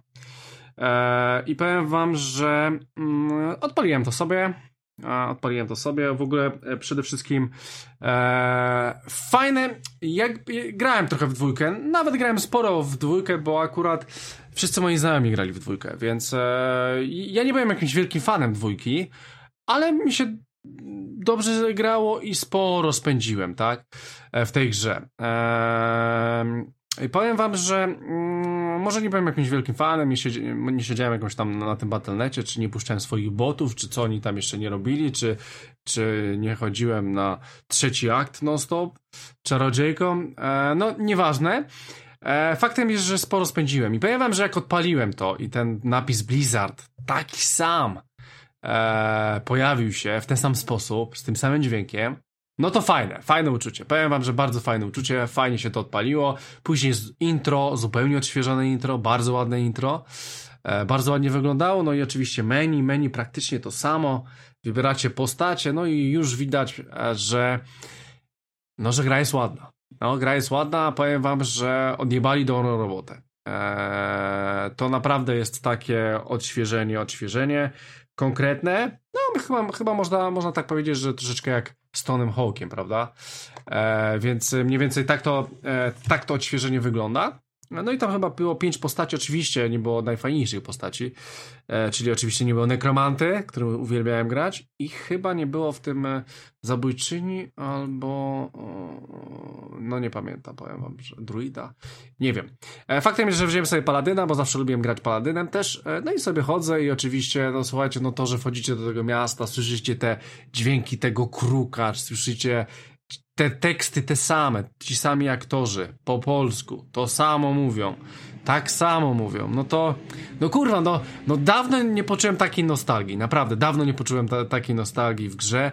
Eee, i jest to fajne uczucie, jest to naprawdę fajne uczucie. Eee, no i słuchajcie, mm, jest to fajne uczucie, no ale no niestety, to jest Diablo 2, praktycznie jeden do jednego z odświeżoną grafiką, co oznacza, że ma te same przestarzałe rzeczy, które miał poprzednik. I tutaj nic kompletnie się nie zmieniło. Więc e, powiem wam, że przede wszystkim w samym sterowaniu na padzie e, w Diablo 3 zostało to troszeczkę lepiej poprawione, naprawione, mamy tam, mieliśmy te fajne menu i tak dalej. Tutaj no niestety macie taki, e, można sobie przypisać klawisze, ale nie będziecie mieli takiego menu, menu, menu jak tam, więc jest to bardziej toporne. Jest to bardziej toporne. Szczególnie, że jak wchodzicie na przykład nawet w swój ekwipunek i macie ten kursor, i to też jest strasznie toporne. I, e, i, to nawet, I to nawet nie, że spoko, kursor czy coś, okej, okay, ale to topornie działa. Straszne. E, powiem wam, że no tak samo, nie wiem, jak czy graliście w trójkę, no ale e, chyba ta, od, do trójki jest najlepsze odwołanie. E, jak w trójce mieliście, nie wiem, identyfikację przedmiotów, to ona się już robiła w automacie. Tutaj musicie mieć tą księgę, albo tego Dark Arcane'a, albo po prostu musicie mieć te zwoje jebane i to w ekwipunku, klikać na nie i zidentyfikować. No fajne to może kiedyś było, ale no kurwa, no nie teraz. Tak samo portale. E, w nowym Diablo, no po prostu robicie portal, klikacie i wracacie. A tutaj musicie mieć zwoje, no i musicie mieć później księgę, żeby były, były te zwoje i tak dalej. No i kurwa, okej, okay, no można już było z tego zrezygnować, tak? E, o Boże, nie mam zwoju, jak wrócę do miasta? Kurwa, muszę iść do tego teleportu. Nie mam odblokowanego, to z buta. No nie, no, no no to, to już są takie mechaniki przestarzałe, no i one będą, i one tutaj wystąpią. I powiem wam, że to jest po prostu Diablo 2 1 do 1. Ze wszystkimi błędami i ze wszystkim zajebistym, zajebistą rzeczą, co było, No może nie do końca, no bo okazuje się, że tego lokalu nie ma, no i to jest, to jest, to jest, to jest w ogóle kurwa dla mnie największy dramat, bo w trójce jest lokal i zajebiście się grało w sensie, z Masz online. na myśli, a, żeby sobie Na jednej konsoli, jednej jeden konsoli, tak? telewizor, tak? Masz pada, gramy razem, przechodzimy sobie Diablo, spoko. No nie no, w to nie zagrasz. W trójkę zagrasz, w dwójkę nie zagrasz. Odświeżoną dwójkę nie zagrasz. No i to jest chujowe. E, poza tym jeszcze coś tam wiem, że z serwerami pierdolą głupoty i też nie wiem, czy to też będzie tak do końca działało tak jak kiedyś, że mieliście serwery, że sobie wchodziliście, że tworzyliście szybko serwer, że wchodziliście, chociaż może na komputerze tak będzie. Ale nie jestem pewny, czy faktycznie. Więc e, zastanawiam się, dla kogo jest ta gra, bo ona nie jest dla mnie, ona nie jest dla mnie, ja nie lubię grać w te same gry, nie, nie będę się oszukiwał. Myślę, że to jest po prostu dla osób, to też nie jest gra dla nowych graczy, tak mi się wydaje, bo jednak mają Diablo 3, a Diablo 2 w stosunku do trójki to jest krok w tył. No, no na dzień dzisiejszy, no sorry, no to jest krok w tył. Pomimo tej grafiki, czuć te, te drewno. Te drewno i nawet w animacji czuć te, te drewno. Jak zabijałem sobie, nie wiem, te zombie są takie "Eee, eee", i je, je zabijesz, one tak śmieszne padają. One kurwa cały czas padają tak samo. Ta animacja jest cały czas ta sama. Te machanie jest takie samo. Powiem wam, że nawet taki bo tam jest coś takiego jak e, procent, procent trafienia, tak? To nawet te za, zamachanie się do, powiedzmy, nietoperza, który lata, bo tam jakiś ptak lata, to widać, że go nie trafia, a on pada na przykład, albo nie pada i tak machasz cztery razy i za trzecim razem on na przykład pach, e, machnie, e, padnie, a ty machałeś cztery razy i te trzecie uderzenie tylko wejdzie i to widać, widać po prostu w tej animacji no, no po prostu e, archaizmy. O, archa, archaizm po prostu w tym widać. No i, no i mnie to do końca nie kupuje, więc dlatego tak sobie myślę, no kurczę, nowi gracze, no to może walną bardziej Diablo 3 albo innego hack and slasha, Path of Exile, zaraz wyjdzie dwójka, może rozpierdolić system, to gdzieś tam bym uderzał, ale no w dwójkę bym chyba się nie bawił. I z tego co widzę po znajomych, to kupują to osoby, które po prostu w dwójkę mają setki godzin, jak nie tysiące. I dla nich jest ta gra. I tu może ewentualnie się zgodzę, ale, ale już nie będą się tak samo bawić, bo pomimo grafiki to jest to samo. Powiem wam, że graficznie tam naprawdę jest gruby poziom i zajebiście działa oświetlenie. Oświetlenie wszystkiego działa po prostu przemistrzowsko. Raczej tam ray tracingu nie ma, ale po prostu światełko, nawet głupi teleport jak otworzycie, no to kurwa jaki on jest, jest przepiękny. No, no dawno nie, dawno nie jarałem się światłem w grze. No ale wiadomo, to jest, to jest e, e, RPG, to jest RPG w sensie, że e, on jakoś graficznie dojebany nie jest, bo jest w 2D, ale po prostu światłem super, super, super nadrabia. Powiem wam jeszcze cie, ciekawszą opcję. Jak w menu sobie wejdziecie, menu jest w ogóle jeden do jednego, i jest coś takiego jak, uważajcie sobie, oczywiście e, 60 klatek kosztem tam płynności, znaczy Boże, e, kosztem, kosztem detali, powiedzmy raczej tego światła i 30 klatek, no ale super światło. Okej, no oczywiście ja gram 30, ale co jest najzajebistsze, są tam kurwa rozdzielczości. Ale nie kurwa 4K, tylko macie taką rozdzielczość 1080 na, oś, na 800 i 640 na 800, w ogóle jakieś takie dwie w kurwę małe rozdzielczości z komputera, kiedy te Diablo wychodziło i tak ja myślę się, what the fuck, czy to jest wszystko tak skalowane do, do 4K, ale prawdopodobnie to nie jest natywne, tylko właśnie to jest w ten sposób robione. E, trochę, trochę załamuje to i no i niestety to też widać po tym, że, że to wszystko jest duże w tej grze, dosyć. E, Nie jest to takie małe jak na przykład w Diablo 3. Mam wrażenie, że jednak e, to wszystko jest dużo większe, chyba właśnie ze względu na rozdzielczość, nie jestem pewny. Faktem jest, że jeżeli chodzi o grafikę, to jest super. Więc e, tak jak mówię, dla kogo jest ta gra? Moim zdaniem, tak sobie zastanawiałem pytanie po tej becie, w ogóle w tą betę e, możecie sobie chyba tam do drugiego aktu, nawet do drugiego aktu przejść do dziesiąty level chyba postaci. E, no i tak sobie pomyślałem, dla kogo jest ta gra, no i, no i chyba to jest to dla takich osób, bo, bo nowy odbiorca chyba będzie miał jednak lepsze gry, bo, bo no, to jest kurwa to samo, no. Nie, nie wiem po co grać cały czas w to samo, robić to samo, no. Miałoby to sens, ale, ale, no nie, kurwa, no nie w takiej grze, no nie w takiej grze, jak wiesz po prostu każdy, każdy detal, tak.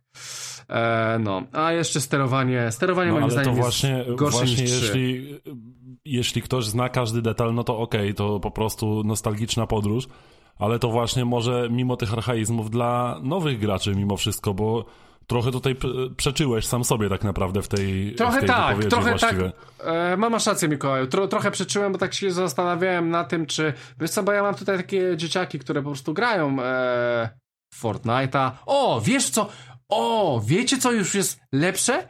Minecraft Dungeon. No kurwa, w to już mi się le lepiej grało i można grać lokalnie, nawet do kurwa czterech, e, niż te Diablo, autentycznie. I właśnie, tak sobie właśnie, właśnie teraz jak te, tak sobie pomyślałem, to, to dzieciaki ci nie podejdą do tego Diablo, nie ma kurwa opcji. No ale Minecraft, Minecraft Dungeon, Dungeon nie, robi to lepiej. No ale on no. nie nauczy ich kultu diabła, może o to chodzi właśnie, no, żeby w Diablo może. sobie pograć. No przecież ten klimat przede wszystkim tam ich, wiesz, to była pierwsza No gra, tak, która tak, tak, tak. mocno wchodziła w ten klimat i Była. wiemy, że nostalgia Tak, jest mocna. No, Wy, ja przecież- wie, wiecie co, ale, ale bardziej bym, bardziej w ogóle był potrzebny, jak dla mnie, ten remaster jedynki, kurwa, a nie dwójki. Jedynkę, w jedynkę bym taką pograł. Nawet ja bym pograł odś- odświeżoną w ten sam sposób, kupowałbym kurwa jedynkę. Autentycznie.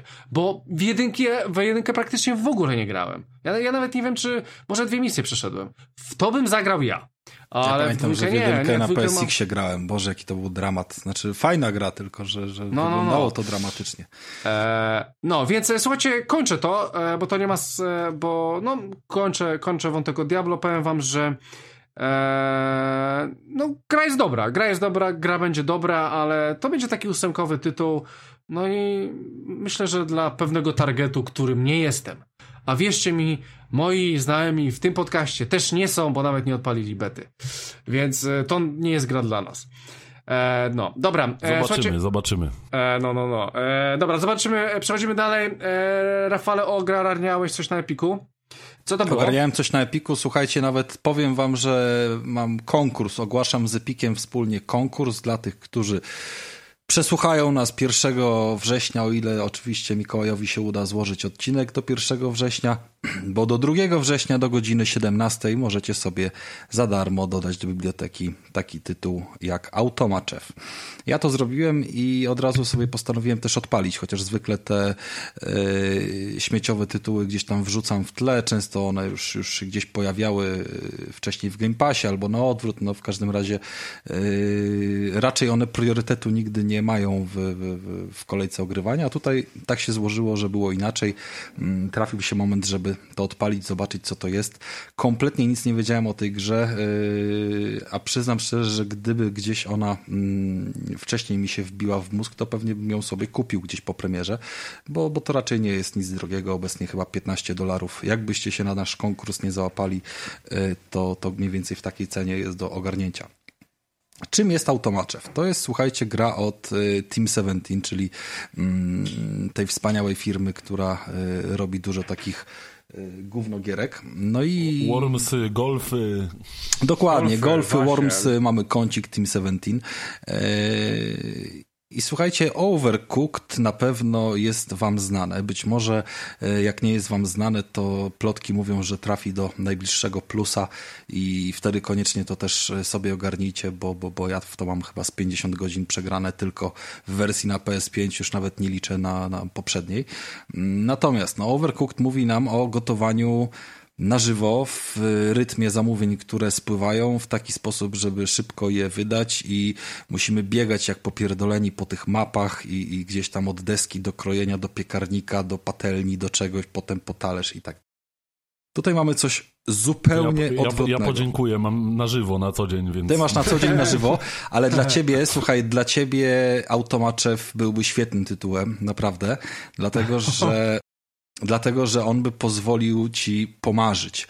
To jest y, gra polegająca na tym, że dostajesz sobie jakąś tam kuchnię, ona ma powiedzmy na polach kwadratowych ileś tam y, rozmiaru swoich pól, powiedzmy tam, nie wiem, 10 na 30 mm, i na tych polach mamy y, jako, no nie wiem, dopierdolę tam trochę fabuły, no załóżmy jako sztuczna inteligencja, terminator przejmujący, wieszcie, kontrolę nad kuchniami, po prostu yy, z manufakturę kuchenną zbudować, która ma całkowicie automatycznie yy, ogarniać wydawanie McDonaldowych zamówień i tego typu shitów.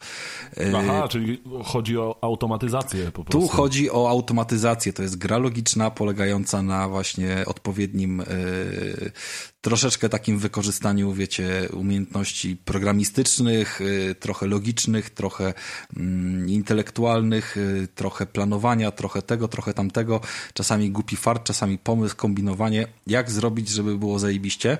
No i każdy level oczywiście ogarniamy też y, pod kątem przejścia go jako podstawowego, czyli wydania odpowiedniej ilości dań, co w gruncie rzeczy no jakby jest do zrobienia zawsze ale oczywiście nie to nam daje satysfakcję, tylko to, jeżeli zrobimy to tak, jak powiedzmy twórcy sobie tego zażyczyli.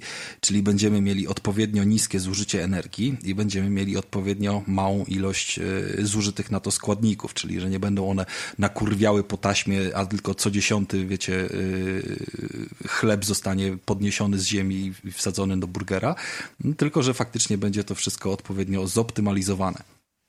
Więc takie dodatkowe cele przed nami są stawiane. Um, No Ale i... powiedz mi, to tak? jest taka perspektywa jak w Overcooked właśnie, że od góry? Czy, praktycznie czy od to, góry z, delikatny, z delikatnym pochyleniem do przodu, tak? Więc klasycznie, praktycznie jest identycznie jak w Overcooked, można powiedzieć, bo to jest taka iz izometria, ale nie pod kątem, tylko, tylko na wprost. Z drona taka kamera. No i Aha, okay. Oczywiście można sobie zbliżać, oddalać, tak, jakąś tam, wiesz, y, rolką. To jest ogólnie dostępne na Switcha i, i na PC-ty.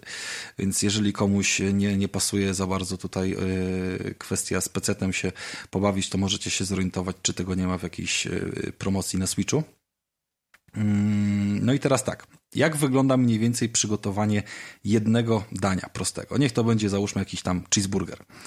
Yy, przede wszystkim jak cheeseburger się składa z czterech składników, bo załóżmy, że mamy w nim ser, mięso, bułkę i, i nie wiem, bekon jeszcze, yy, to musimy w jakichś tam odpowiednich miejscach na, na tej planszy cztery takie mm, dyspensery do różnych rzeczy ustawić. No i w każdym z nich ustawiamy, co on tam ma nam wydawać i jest ok. On domyślnie powiedzmy jest ustawiony, że tam co 5 sekund będzie wydawał jedną bułkę albo jednego kotleta.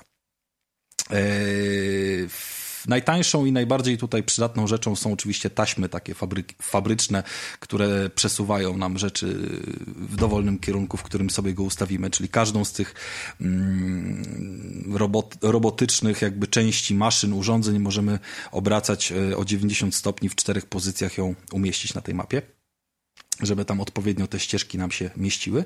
E, no i jeżeli sobie taki kotlet wyjeżdża z e, tego dyspensera, wpada nam na, mm, na tą taśmę, to powinien zostać ugrillowany, więc sobie stawiamy grilla, no i on sam na grilla nie wskoczy, więc stawiamy sobie robotyczne ramię, takie jak z fabryki, które tego kotleta podniesie i wrzuci na grilla.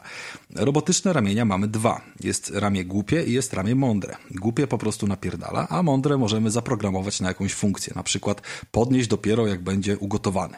Nie? I wybieramy, jakie danie ma być ugotowane. Więc w praktyce załóżmy wokół jednego grilla mogą być trzy takie ramiona. Jedno zdejmuje parówki, drugie zdejmuje y, tosty, a trzecie zdejmuje załóżmy hamburgery i każde leci potem na kolejne trzy taśmy. I tego typu jakieś tam y, dzieją się rzeczy. Potem mamy oddzielną, załóżmy, y, urządzenie, które ma pokroić y, ser, który będzie wydany z jakiegoś tam podajnika. Oddzielne urządzenie będzie składało to wszystko do kupy. A jak dojdą do tego frytki, to już w ogóle jest zestaw inny, bo frytki się nie robi na grillu, tylko w oleju, a do pakowania też się używa innej maszyny i tak dalej, i tak dalej.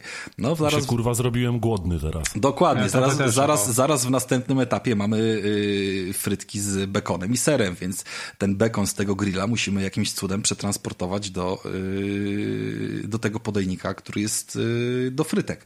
A może po prostu zrobić drugiego grilla, albo to jeszcze jakoś zmiksować. Tylko, że mamy pieniądze, prąd, którego nie możemy za dużo wyczerpać i jeszcze tam kwestia tych składników, które są do zagubienia. Odnośnie tego jest ciekawy motyw jeszcze, bo mm, istnieje takie urządzenie jak... Yy, Order Recorder, to się chyba w ten sposób jakoś nazywa. No i tam, jeżeli sobie ten Order Recorder ustawiamy, że on ma śledzić jakieś zamówienie, załóżmy tego mm, cheeseburgera, to możemy go połączyć z czterema urządzeniami i on wyda im wtedy jakąś instrukcję. Te instrukcje sobie też programujemy, dlatego mówiłem, że tu są właśnie różne opcje dochodzenia do jakiegoś e, celu na, na różne sposoby. Taka programistyczna zabawa, bo możemy, oczywiście przy dyspenserze to jest prosty temat, bo po prostu wskazujemy mu akcję, że wydaj jedną bułkę i wydaj dwa plastry bykonu, czy, czy coś takiego. Natomiast odnośnie grilla możemy na przykład zrobić, e, że po prostu bądź włączony grillu przez całe, e, realizację całego zamówienia, tak? Albo włącz się na dwie sekundy, albo coś, albo coś. E, bawiłem się jeszcze przed nagraniem, słuchajcie, w taki level Zapodam wam tylko problem, jaki mniej więcej był. Yy, no i oczywiście no nie będziemy całego tego rozkminiali, bo tych leveli jest z 50, plus dochodzą jeszcze jakieś tematyczne dodatki, jakiś chiński nowy rok i tego typu rzeczy. Yy, I, I po prostu dalej to już zabawa dla każdego fascynata. No jakby ja doszedłem do momentu, kiedy się faktycznie trzeba z tym trochę nagimnastykować i wiem, że będę powolutku sobie co jakiś czas do tego wracał, aż yy, nie wypierdolę z dysku albo nie wygram wszystkiego. Mm, problem ostatni był taki, że brakowało mi dosłownie kilku jednostek prądu. I to nie jest tak, że tak jak macie, wiecie, w RTS-ie zużycie prądu na stałe jest e, o jedną kreskę za wysoko, tylko tutaj prąd się zużywa yy, tak jak do rachunku za prąd idzie, powiedzmy, tak? Czyli jeżeli taśma sobie pracuje, to ona załóżmy przez jedną sekundę, nie wiem, jedną dziesiątą tam jednostki prądu yy, sobie leci, a wam wpadają zamówienia i to wszystko jest kwestia czasu, po jakim czasie te 30 zamówień zostanie zrealizowane. Dlatego też mówiłem o tym na przykład odpalaniu grilla, tylko w momencie, kiedy on yy, jest potrzebny, bo to też oszczędza prąd. No ale niestety grilla możemy podpiąć tylko do jednego yy, tego, wiecie, mm, order recordera, a na przykład mamy trzy różne dania na grillu do zrealizowania. No i teraz kwestia, czy podpiąć do jednego, zrobić to czasowo, wtedy te tosty i parówki będą ignorowane, ale może przy okazji też się ugrillują, no bo przecież jakby kotletów jest dużo, wiecie, to się przy okazji też ugrilluje, nawet jak się w trakcie wyłączy. I jakieś tego typu rozkminy. Mm, żeby nie marnować składników, to pomimo faktu, że te dyspensery były zaprogramowane, że wydawaj pojedynczo jakby składniki, to od momentu jakby przygotowania jednego dania i wydania tych ostatnich dwóch do zaliczenia y, danego poziomu, już wpadły mi kolejne zamówienia, a tego się nie da przerwać i już kolejne składniki zaczęły być y, wydawane. Nie mogłem jakby tego celu też y, ogarnąć, więc wydłużyłem czas y, podawania tam wszystkich składników dostępnych na mapie z 5 sekund na 8, tak? Bo przy 10 się okazało, że ludzie powiedzmy tracili te zamówienia, bo tam jakieś godziny szczytu jeszcze wchodzą i tak dalej, a przy 7-8 dawało radę wskoczyć gdzieś tam na ten efekt. Więc jest bardzo dużo zmiennych, ale bardzo szybko się w to gra bardzo łatwo uczymy się rozwiązań, na które wcześniej wpadliśmy. To jest najfajniejsza rzecz y, w tego typu grze, bo jeżeli mm, ja sobie na jednym etapie rozplanowałem, y, jak mniej więcej wyglądałby w mojej głowie mm, idealny właśnie grill z podajnikiem do burgerów i tych wszystkich takie, wiecie, 10 y, urządzeń w kupie, które najchętniej bym obwiązał sznurkiem i na każdej mapie sobie robił kopiuj w klej. Swoją drogą chyba nawet jest taka funkcja, ale jeszcze z niej nie korzystałem tak, w kolejnym levelu, który miał mocniejsze wymagania, musiałem zmodyfikować ten twór i go jeszcze udoskonalić i jeszcze spowodować, że on zawiera trzy elementy mniej, jest bardziej kompaktowy i jeszcze bardziej wydajny, nie? Więc jakby jeszcze bardziej z siebie jestem dumny i tego typu rzeczy dzieją się tutaj tak naprawdę co, co każdy level. I słuchajcie, no nic innego nie pozostaje niż tylko polecić taką zabawę. E, szczególnie jeżeli jest e, za darmo, a nawet myślę, że za te 10-15 dolców byłoby to w pełni warte swej ceny. Wielka szkoda, że to się nie pojawiło gdzieś tam wcześniej w moich rękach i, i kompletnie ominęło. No przecież oglądaliśmy tych różnych y, imprez, y, targów i tego wszystkiego tyle. No, jakby w 2019 roku, kiedy to wychodziło, to wszyscy oglądaliśmy cyberpunkowe, wiesz, y, zapowiedzi i tak dalej. Takie gry zwyczajnie giną i to jest, to jest idealny przykład gry, która nie powinna ginąć. Mm, no może Game Pass na PC, kto wie, no jak teraz Epic wykupił to, to niestety pewnie nie szybko. Ale tak czy inaczej nie, nie olewajcie tego, jak ktoś ma możliwość, to, to weźcie w tym Epiku, a jeżeli pobraliście z Epika, to ją kurwa włączcie po prostu, a jak nie macie tego czy tamtego, to ewentualnie na tym Switchu pobawcie się. No chyba, że nie lubicie myśleć, nie lubicie gier logicznych, a roboty to tylko Terminatory. Dokładnie Cóż. tak. E, e, Rafał, fajne, fajne, naprawdę fajne. I Brzmi spoko, no. Aż bym Właśnie- sprawdził. Dawno, dawno nie grałem w nic takiego. Mi się to, słuchajcie, kojarzyło z czarno-białym na starych PC-tach jeszcze odpalanych y, The Incredible Machine, które wymagało zbudowania z jakichś y, dziwnych maszyn jakiegoś tam osiągnięcia celu. Tylko, tylko powiedzmy tutaj cel jest cały czas ten sam, a udoskonalany, ale to, to jest mniej więcej ten klimat. E, powiem ci, że właśnie ją sobie zakupiłem. E, 11 funtów. E, No ale ze względu, ze względu na to, że mam e, darmowy, to za darmo, nie? No i bardzo dobrze. Pierwszy, pierwszy wygrany w konkursie. No, no, no. E, tak, fajne. E, dobra, słuchajcie. E, Automachev. Automachev. E, dziwna nazwa, ale spoko. Auto ma szef, raczej szef. Szef, szef. Szef od Chef House'a, tak jak Master Chef, to tu jest Automa Chef. Master Chef, to już się nie czyta Chef, kurwa. Master Chef, bo my jesteśmy od Dobra, Halo, no co się e, dziwisz? Jest różnica dobra, między e, Master Chefem a Master Chefem. Dobra, Mikołaj, to teraz mi powiedz, jak się czyta ten tytuł, o którym dzisiaj powiemy. Pewnie masz na myśli Curse of the Dead Gods, tak? No, skąd wiedziałeś? No tak, to ten. E, dobra, słuchajcie, e, przejdziemy Bo, teraz... bo byś e, nie mógł go wymówić i dlatego mi kazałeś pewnie. E, dokładnie tak. E, słuchajcie, więc przechodzimy teraz e, do rogalika. E, dosyć fajnego rogalika. E, Śmieszna sprawa. Zajebistego rogalika, e, nawet śm- bym powiedział. Śmieszna, śmieszna sprawa jest z tym Mikołajem, bo tak e, cisnę go, żeby sobie coś ograł. On tak, on tak za bardzo nie chce, bo już, już trochę gier mu mówiłem, ale teraz mu mówiłem, ograj to, to sobie po, o tym pogadamy. I w końcu, jak to ograł, to ile ty tam kurwa już masz?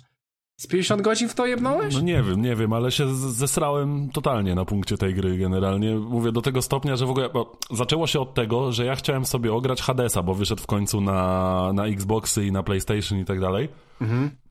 Mm, I ty wtedy mi powiedziałeś, że właśnie, żebym ograł właśnie to Curse of the Dead Gods. Tak. I, I ja to sobie pobrałem razem z Hadesem i wyszło na to, że Hadesa do tej pory nie odpaliłem jeszcze. Mm, Wpadł do mnie koleżka i od razu jak tylko odpaliliśmy tę grę, od razu przy niej zarwaliśmy nockę. Siedzieliśmy chyba do następnego dnia do 12 czy coś takiego i łupaliśmy po prostu w tę grę.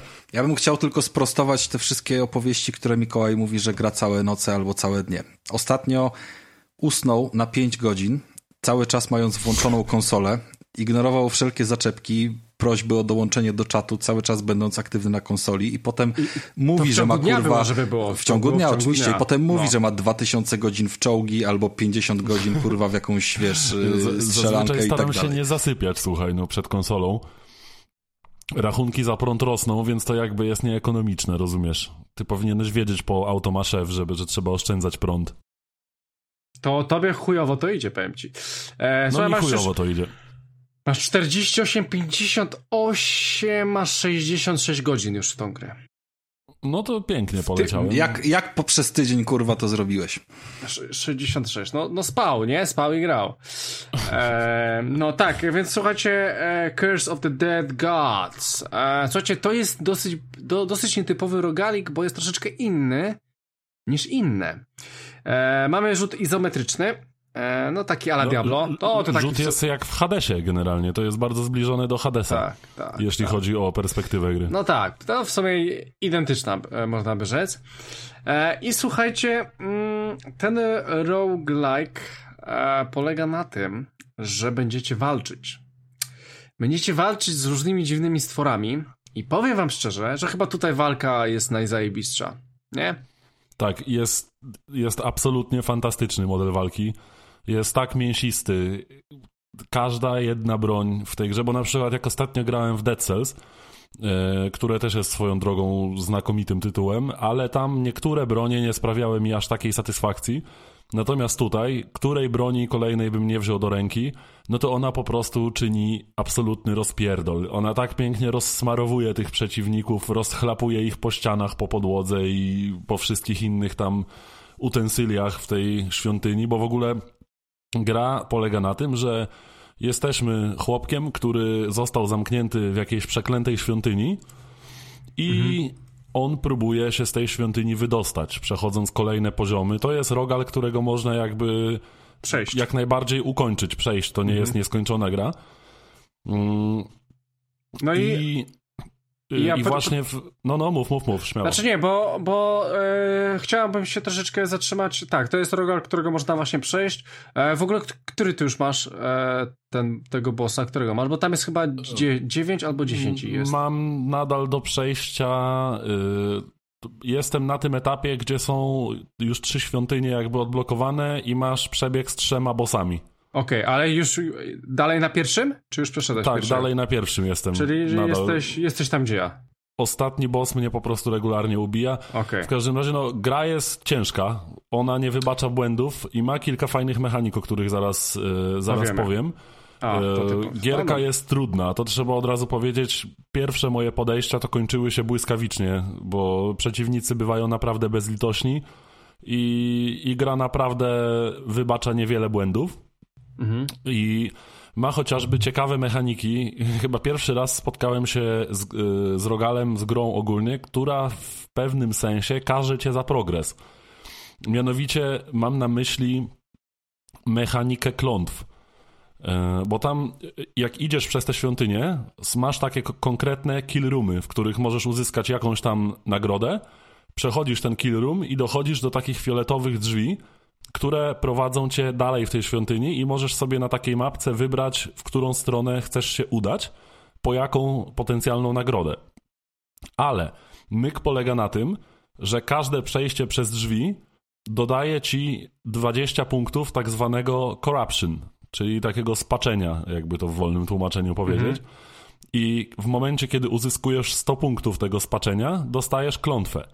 I klątwy polegają na tym, że mają jakiś efekt negatywny, który przeszkadza ci w grze, ale mają też efekt pozytywny zazwyczaj. Czyli przykładowo, y, ja dostałem na przykład klątwę, która polega na tym, że poziom tego spaczenia rośnie mi cały czas, jakby z biegiem czasu, ale nie dostaję już tego spaczenia za przejście przez kolejne drzwi. Czyli w momencie, kiedy szybko przechodzę przez te kolejne pokoje, mogę sobie mocno zaoszczędzić tych klątw. Y, I tych klątw jest jakby multum rodzajów. Y, dzięki temu w grze otwierają się najróżniejsze możliwości pod różne synergie, kiedy y, są na przykład przeklęte bronie, która, że taka przeklęta broń może mieć plus 20% obrażeń za każdą aktywną klątwę, a klątw można mieć 5 więc można sobie potężnie zwiększyć obrażenia, dostając po prostu klątwy, które teoretycznie mają ci przeszkadzać w grze. Eee... Więc gierka jest pełna tego typu mechanik i naprawdę zachęca do eksperymentowania. Ja się osobiście nie mogę od tej gry oderwać, jest po prostu rewelacyjna. Eee, trzeba, trzeba brać też pod uwagę, że słuchajcie, jak dostajecie te klątwy, to faktycznie na ogół są to e, dobre i złe rzeczy. Czasami są nawet tylko, tylko takie spoko, albo są takie po prostu, na które możecie mieć wyjebane. Na przykład tam, e, ja pamiętam, e, że e, naczynia, które, które, w których znajdują się pieniądze, znajdujecie tam krew. E, tak, tak, ale przy okazji też dostajesz wtedy właśnie to corruption. Więc jakby... Tak, więc... E, E, no tak, ale klątwy są dobrze wyważone, to jest naprawdę dobrze przemyślany tak, system. To, to, to, jest, to jest dobrze zrobione, oczywiście to wszystko jest losowe. No i oczywiście, e, jeżeli dostaniecie piątą klątwę, e, to już później zaczyna wam życie spadać i to już jest, po, dla mnie to, to jest początek końca. Mi się tylko raz tak udało, bo na ogół staram się tego nie robić. Poza tym, e, dochodzimy też do sklepów, w których możemy wydawać pieniądze. Tak, do, do ołtarzy. Tak, do tak, tak. ołtarzy. Albo wydajemy właśnie te corruption. E... Tak, że możemy albo zapłacić złotem, albo krwią tak zwaną, czyli że możemy, jak nie mamy tak. złota, możemy, możemy się przekląć po prostu w zamian za lepszą broń, lepszego perka, jakieś tam tak. ulepszenia i tak dalej. I trzeba po prostu uważać, no bo zwiększa ci się klątwa. Na przykład to może być tak, że możecie mieć tylko 5 klątw w grze i później już jest e, grubo, więc na przykład jedna broń może kosztować 80 na 100, więc prawie całą klątwę za, za jakąś zajebistą broń. Więc ja tu... zawsze to robię, zawsze napierdalam. No, a ja, akurat, a ja akurat nigdy tego nie robię. Na ogół tego nie robię, raczej tego nie robię, e, bo tego nie potrzebuję. E, słuchajcie... E, nigdy ja tego teraz... nie robię, na ogół tego nie robię.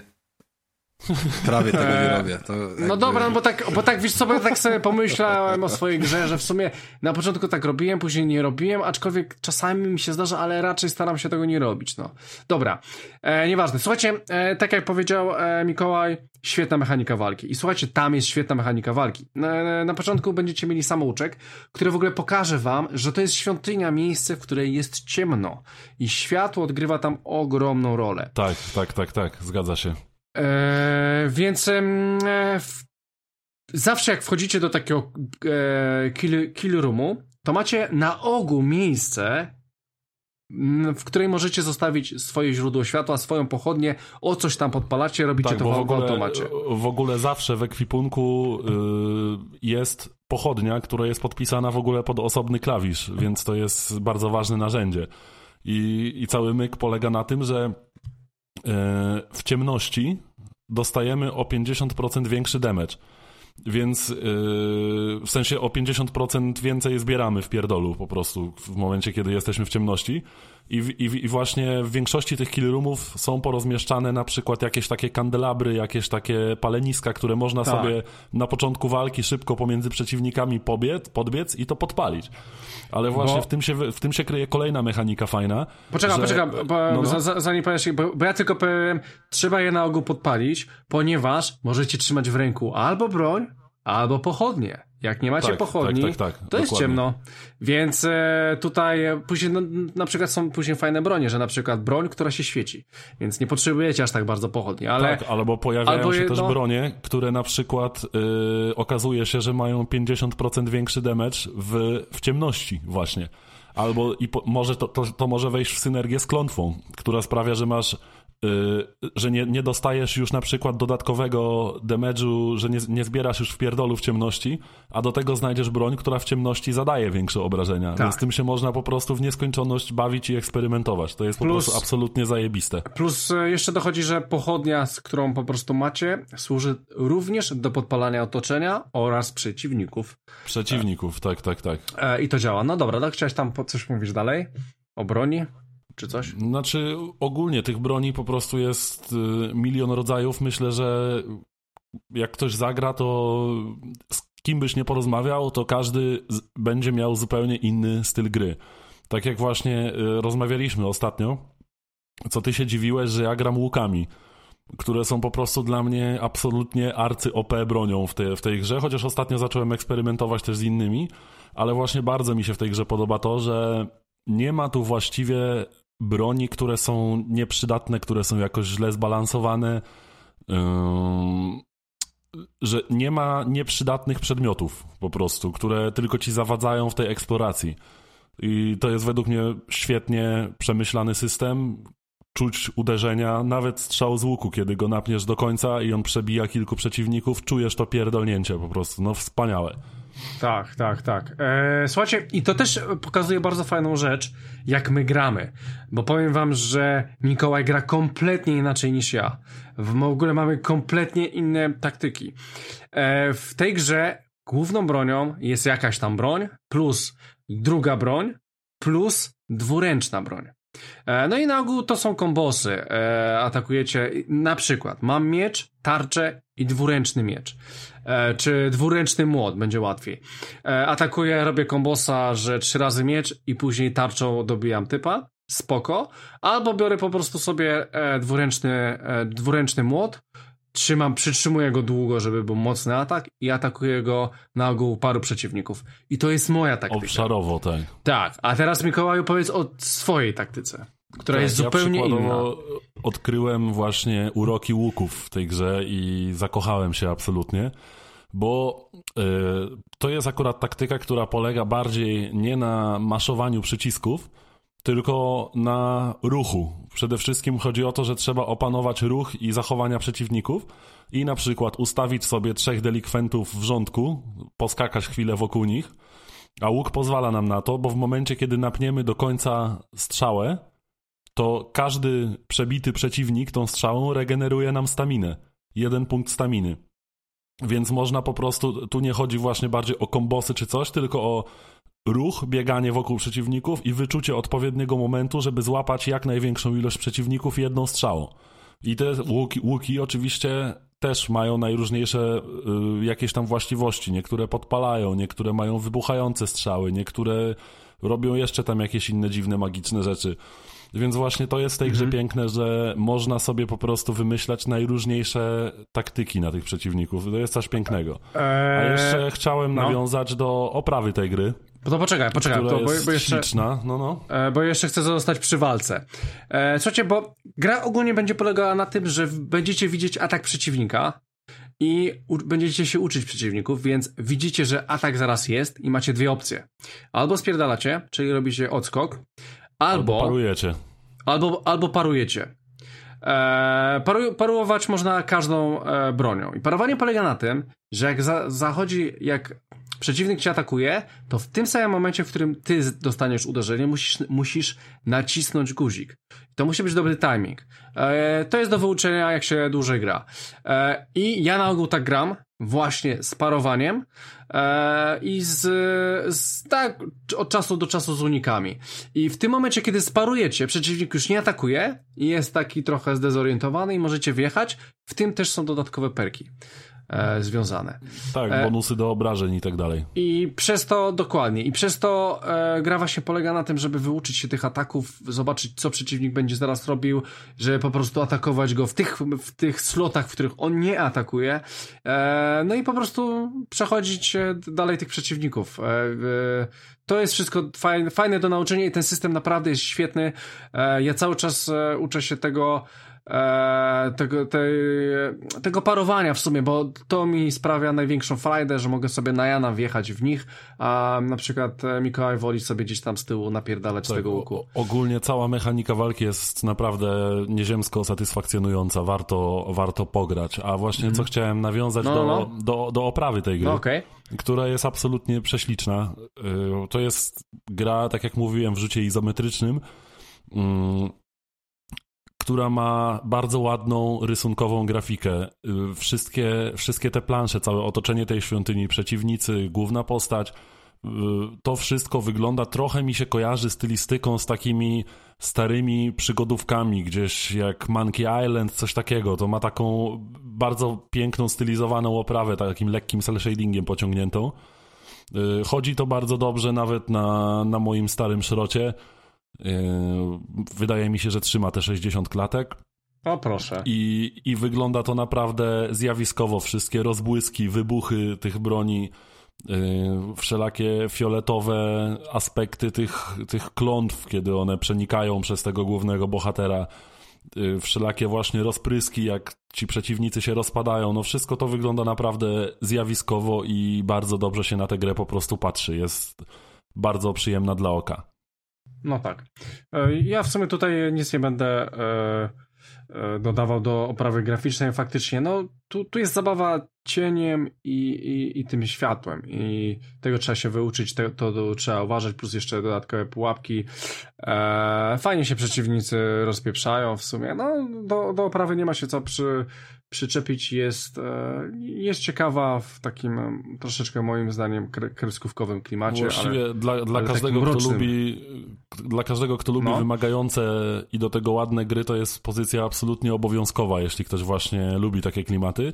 Natomiast jedyne, do czego mógłbym się trochę przyczepić w tej grze, to mało rodzajów przeciwników że w danym biomie, bo tam jakby cała tak, świątynia jest mhm. stylizowana na takie trochę azteckie jakieś budowle, i tam mamy trzy biomy, jakby trzy rodzaje świątyń. Mamy świątynię jaguara, świątynię węża i świątynię orła bodajże.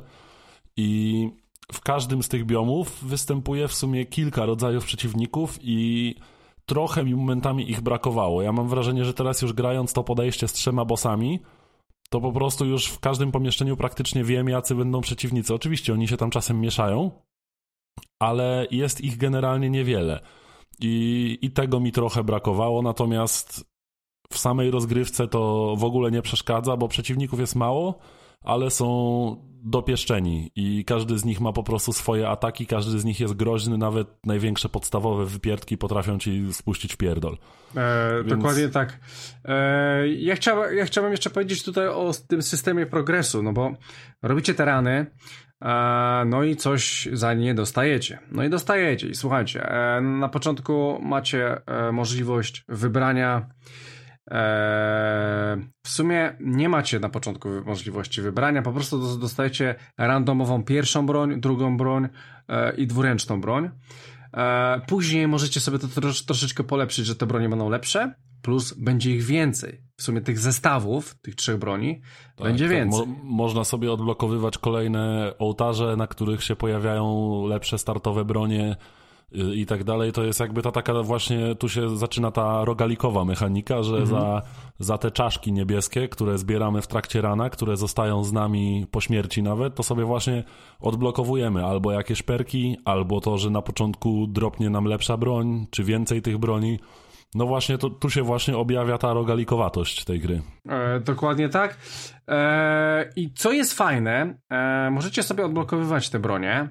Na przykład, odblokowałem sobie jakiś, e, to, e, jakiś łuk, albo widzę, że mam już pięć łuków odblokowanych i co jest zajebiste, co mi się strasznie spodobało, to to, że ja łukami nie gram. I nie chciałbym, żeby mi się trafiały te łuki. Więc wszystkie bronie, które sobie odblokuję, mogę je sobie zablokować w grze i ich nie będę dostawał i one mi nie będą wypadać. I to jest zajebiste, że mogę sobie tylko wziąć to, co mnie interesuje i tylko to będzie wypadało. Oczywiście tych broni jest bardzo dużo i może mam odblokowane, nie wiem, 20 albo 30%.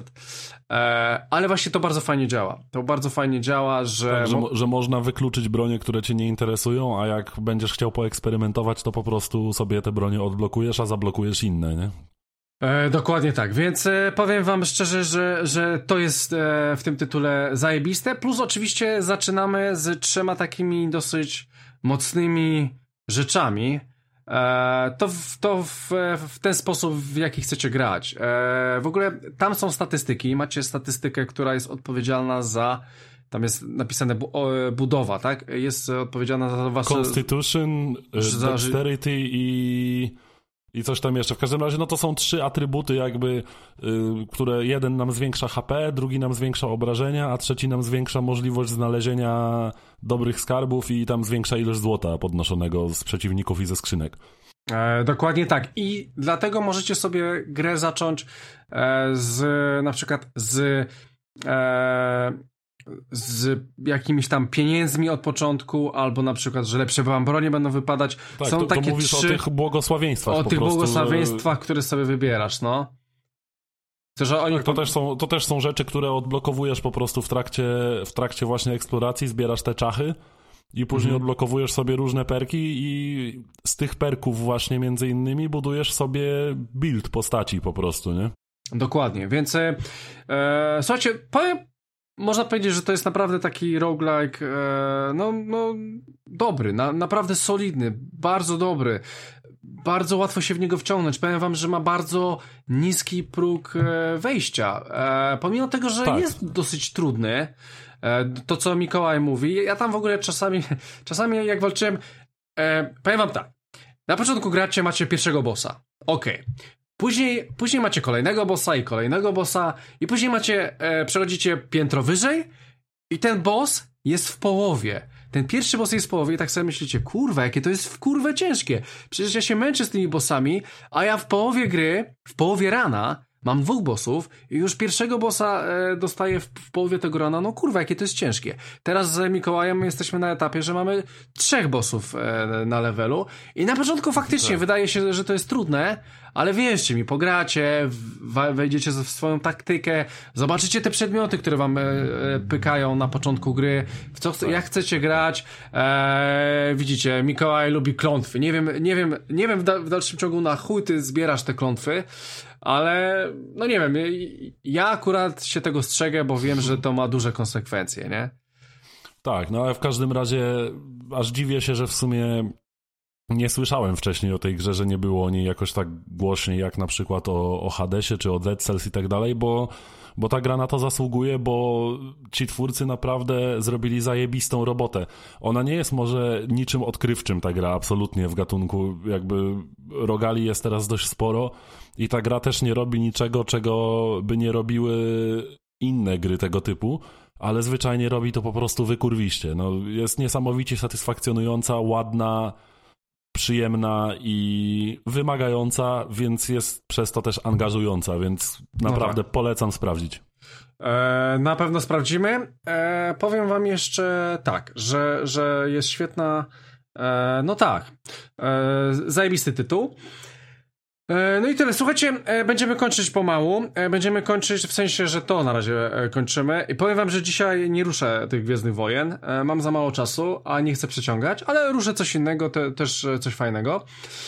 Słuchajcie, ale zanim to ruszę... Zmiana planów taka w trakcie. E, tak, zmiana planów. To, to wiesz co, bo ty tak nagrywasz trzeci, czwarty odcinek, ale To nie jest zmiana Ale- planów, to jest to, normalne. to nie, to w ogóle nie jest zmiana planów. Wiesz co, może ostatnio tak nie ma, bo ze względu na Patronite'a nie musimy zmieniać tych planów, bo mamy czas. Ale widzę, że już jest e, prawie dwie godziny dochodzi, a ja o Gwiezdnych Wojnach chcę sporo powiedzieć. E, no to to nie ma sensu No, się, a się jak To się- jest, spinać. ta gra to jest Jak gnębienie rudego, więc dochodzi, to- będziemy, no ten wiesz.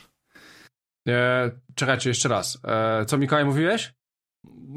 Nic nie ważne. Okej, a ty Rafał co mówiłeś? Że tak jest gra o gnębieniu rudego, więc trzeba trochę czasu Tak, jej więc- poświęcić. Tak, trzeba trochę czasu jej poświęcić, więc słuchajcie, to nie będzie dzisiejszy czas. Na, na ogół ostatnio nie patrzymy się na czas, właśnie Patronite, ale no mówię, to, to będzie dłuższy czas i właśnie jak, jak wspomniałem o Patronite, e, to dzisiaj jest ostatni e, ostatnie dni miesiąca, więc e, trzeba podziękować chłopakom e, i w sumie e, dziewczynom też, więc słuchajcie, e, dziękujemy bardzo serdecznie. E, podziękowania lecą do e, Mateusz Jucha, mamy Dziękujemy Anonimowi, e, Okularek, e, Paweł Łukasik, e, Ula Ziółko, Tomasz Zawadzki, Adam Struzik, Dariuszka e, i Igor Wołowski. Wam e, serdecznie dziękujemy. E, Słuchajcie, no i tak e, bardzo często jak czytam tego Patronite'a, czytamy tego Patronite'a podziękowania, to tam małe cegiełki mówimy, co się ostatnio dzia- dzieje w ogóle w naszym Patronite, no to e, wyobraźcie sobie, że już właśnie Paweł e, dostał nasz pierwszy gadżet, E, Możemy się nim pochwalić. Powiem wam więcej. Nie tylko Paweł dostał ten gadżet, ale wszyscy w naszym studiu dostali ten gadżet, w sumie poza mną. E, e, jakoś to wyszło. Co najciekawsze, ja miałem największy wpływ na to, a, a niestety przytulę go dopiero e, za miesiąc. E, więc słuchajcie, e, co to jest w ogóle? E, Ponieważ próg za 40 zł umożliwia Wam dostanie, dosta, mm, otrzymania jednego z naszych gadżetów, na ogół związany z podcastem. No, taki był mniej więcej zamiar. E, No i tym razem padło na kubek. E, Kubek, ale bardzo nietypowy kubek, ponieważ kubek w środku jest czerwony, na zewnątrz jest czarny i jest nasze logo z napisami. E, I słuchajcie, logo jest, e, co tam e, wypalane jest, tak? Ja nie wiem, czy No, ono jest wypalane, grawer, grawer. czy to jest grawerowane, czy to jest wydrapane cyrklem jak w pisance, no ale fakt jest taki, że nie ma szkliwa, no. E, tak, i słuchajcie, co jest ciekawe, wyobraźcie sobie, że e, e, dostał go e, dostał go Rafał i wyobraźcie sobie, że Rafał go nawet nie używa, tylko go sobie położył na półkę. Mo- mogę powiedzieć, że jeszcze jedna osoba też go dostała i też go nie używa, tylko zostawiła, położyła go sobie na półkę. E, słuchajcie, bo ten kubek naprawdę jest zajebisty i zajebiście wygląda. I wszyscy go kurwa sobie kładą na półkę, aczkolwiek Paweł mi pisał już, że już pił herbatkę, smakuje świetnie, więc... e, Ja piłem kakałko z tego kubka już i też smakuje zajebiście. A, no właśnie. E, do podcastu jak znalazł, więc ja dopiero będę pił za rok, e, Boże, za rok, za miesiąc. E, więc, e, mm, więc tak, więc e, powiem wam, że kubek jest, jest świetny. Może jakieś zdjęcie wrzucimy. W sumie możemy, Rafał, już jakieś małe zdjęcie wrzucić, nie? Albo za, za parę Jak dni. chcesz, to możesz i wrzucić na okładkę odcinka, wiesz, mnie to kompletnie nie, Nie, no gdzie? No, ale, ale kurwa. co bym chciał powiedzieć, mm, No. jakkolwiek taki gadżet nie byłby yy, fajny i się komuś nie podobał i tak dalej, choć jest możliwość zamówienia sobie oczywiście yy, przez nas yy, jakiejś dodatkowej partii puli, to nie po to to zrobiliśmy i nie planujemy jakby żadnej takiej sprzedaży robić, tylko właśnie, żeby to miało charakter jakiś pamiątkowy, giftowy i tak dalej, więc yy, no podobnie będzie na pewno też z kolejnym razem, kolejnymi gadżetami. Tak. Raczej Tak, będzie ja byłem, to ja byłem partia. bardzo ucieszony. Byłem bardzo ucieszony, bo dostałem od Rafała w ogóle osobiście, bo się z Rafałem ostatnio On spotkaliśmy. specjalnie do Warszawy przyjechał, żeby ci go dać, kurna. No właśnie, tak, tak czułem, tak czułem. I tak się spotkaliśmy, że aż później chciałem Rafała buty zakładać, więc było dobrze. Tak, on się tak napierdolił, że chciał wyjść z moich butach. Jakby ktoś się pytał, w jakim stanie wypuszczam ludzi z domu. A, Ale, ale do domu trafiłem, więc luz. no tak. E, słuchajcie, więc tak, e, cały czas ten próg za 20 zł, tam będzie losowanie. Jeżeli Darek i Igor z nami posiedzi pół roku, to jeden z was na pewno e, kubek dostanie, więc e, e, to tylko to mówię, bo ten próg też e, dalej działa. No i oczywiście zapraszamy do progu za 40 zł. Tam i tak dałem tylko trzy osoby max. E, Paweł z nami jest, wiem, że Paweł będzie z nami dłużej. E, to tylko wam mówię, że po prostu to są raczej takie e, unikatowe rzeczy i tak, nie planujemy żadnej sprzedaży, ale a wierzcie mi, warto, bo ro, ro, nasze rzeczy robią robotę. Słuchajcie, i na zakończenie będziemy gra. Będzie gra ode mnie. Poczekaj, bo w sumie Rafał, bo ty Rafał chciałeś jedną rzecz. Chcesz dalej tą Rafał rzecz? To zależy, no jak, jak wolisz. To nie musi mieć wiesz, żadnego priorytetu, ale ja w ogóle nie chciałem o tym mówić, tylko wszedłem jakoś sobie ostatnio na Twittera i, i tak się śmiesznie Dobra, okazało, bo, że bo zaraz o tym powiesz. Powiedz mi, czy ją robisz, czy, ją, czy ja mam robić grę. mogę robić. Możesz robić. Tak. No to. No to taki temat już w sumie na luźno. Już pożegnaliśmy się, prawie tak, zakończyliśmy, no. każdy się No tak, rozłączył. tak, no to tak, no i super, mamy o kubeczku no. temat, tak? Więc to będzie pokrewne. Płynne przejście, jak to się mówi. Więc y, płynnie przechodząc, y, to do kubeczka trzeba coś nalać. I jeżeli jesteście ludźmi, którzy lubią pić wodę, ale woda z kranu jest y, w waszym powiecie akurat zbyt mało gazowana, nie, nie, nie jest to gdzieś tam okolica Czarnobyla, ani Czy wasza takiego. woda jest zbyt nudna? Czy, wada, czy wasza woda jest zbyt nudna? To jest dokładnie ten temat. E, tak, tak, tak, E, świetne, świetne. Słuchajcie, kupiłem sobie takie urządzenie, y, bądź co bądź chyba najbardziej to jest reklamowane przez dentystów. Nie wiem, serio połowa sprzedawców na Allegro to jakieś y, firmy hurtownie dentystyczne i tego typu rzeczy. Jakiś to pewnie ma związek też ze zdrowiem. Dla mnie to ma związek z tym, że tej wody się gazowanej, jak ktoś lubi gazowaną, nie nosi z grzewkami całymi do domu i nie, nie zużywa tak ogromnej ilości plastiku również, y, bo to troszeczkę potrafi być przerażające, jak, jak tych butelek idzie trzy dziennie. E, Mówimy o Soda Streamerze, czyli takim prostym urządzeniu, które jest niczym innym jak syfonem do gazowania e, wody.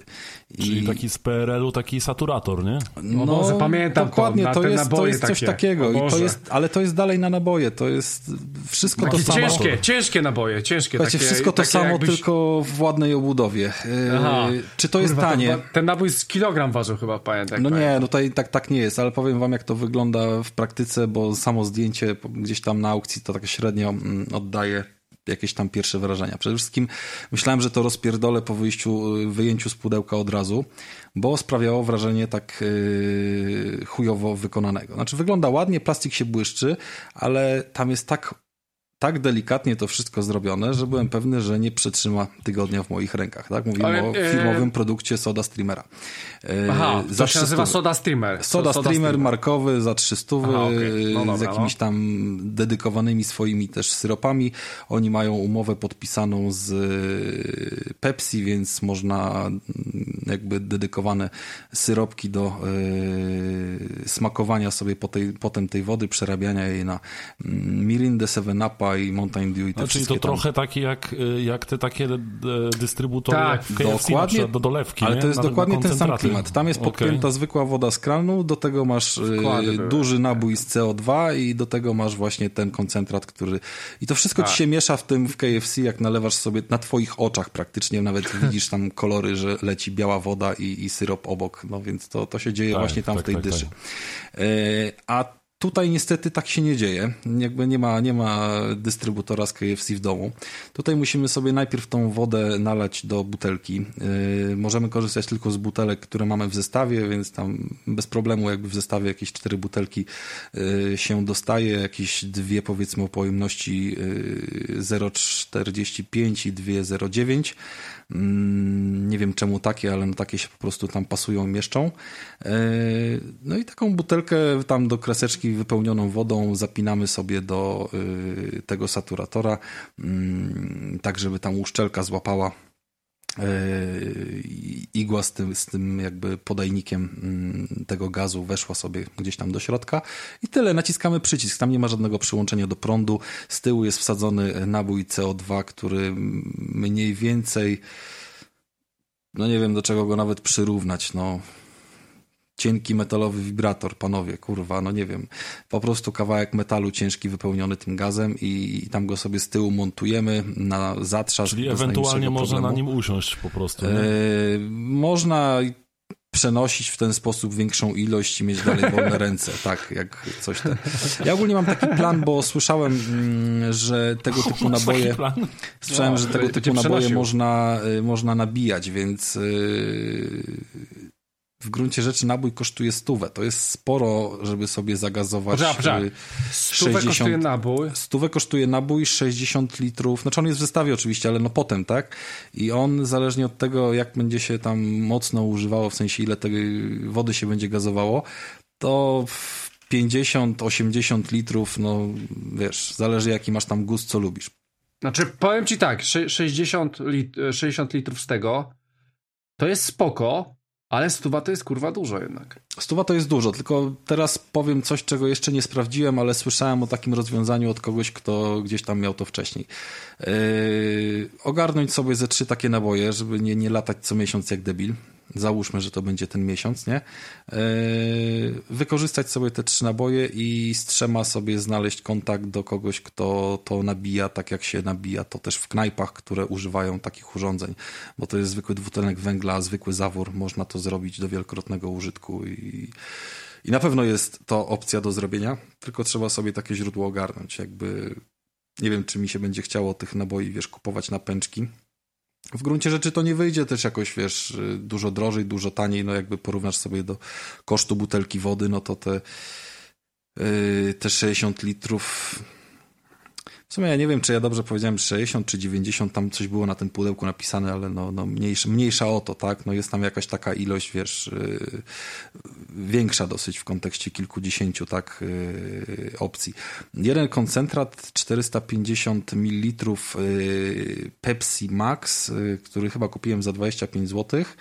Mm, dodatkowo to jest yy, opcja rozrobienia około 12 do 18 litrów, też właśnie tam jest jakaś podziałka, zależnie właśnie. To jest na chyba duży plus, że można sobie rozrobić kole bądź mirindę w mm, jakby mniej intensywną smakowo, tak? Jeżeli ktoś nie lubi a, takiego a powiedz, mocno cukrowego napoju. A, a Rafale, po, powiedz mi, czy to smakuje faktycznie? Tak jak, tak jak Pepsi, tak jak cola, tak jak mirinda? To, no i to jest chyba, to jest chyba najtrudniejsza rzecz, wiesz, jeżeli kupujesz sobie kawę y, zrobioną na Orlenie przez ekspres, to ona zawsze kosztuje tak, znaczy smakuje tak samo, nie? Y, no, no. Jeżeli sobie robisz sam w domu, to nie zawsze smakuje tak samo, bo gdzieś coś, czegoś jest mniej, czegoś jest więcej i w gruncie rzeczy tam przy iluś podejściach za każdym razem miałem trochę, wiesz, no jakby szukałem sobie idealnego rozwiązania. Yy, ale to co Ale doszedłem razie... do pewnej sprawy. Wiesz co, powiem ci tak, po pierwsze, co, co, co, się dowiedziałem, no. ja od razu uprzedzam fakty, nie piję coli yy, czystej, zawsze musi być rozrobiona z łychą. Więc y, to też jest pewien problem, bo jeżeli chcesz sobie nagazować wodę, nie? woda jest gazowana, y, smakujesz jej, czy się dobrze nagazowała, no wali cię w nos po prostu tymi bąbelkami, super ale potem dodajesz do niej syropu i to już jest jakaś tam miarka ileś mililitrów, tak? Potem dodajesz niedużo, ale, ale no powiedzmy, nie wiem, jak kieliszek, nie? Jakieś tam 40 czy, czy 50. Yy, I to już się gdzieś tam rozrabia. Potem yy, dorzucasz do tego lodu, żeby to schłodzić, to się znowu rozrabia i potem jeszcze wlewasz do tego łycha albo w odwrotnej kolejności i znowu to się rozrabia, więc ja do tego stopnia już kombinowałem, że patrzyłem, czy można zagazować yy, schłodzoną w lodówce już taką, żeby nie wymagała do rzucenia kostek lodu wodę z y, wymieszaną whisky. To się do końca nie sprawdza.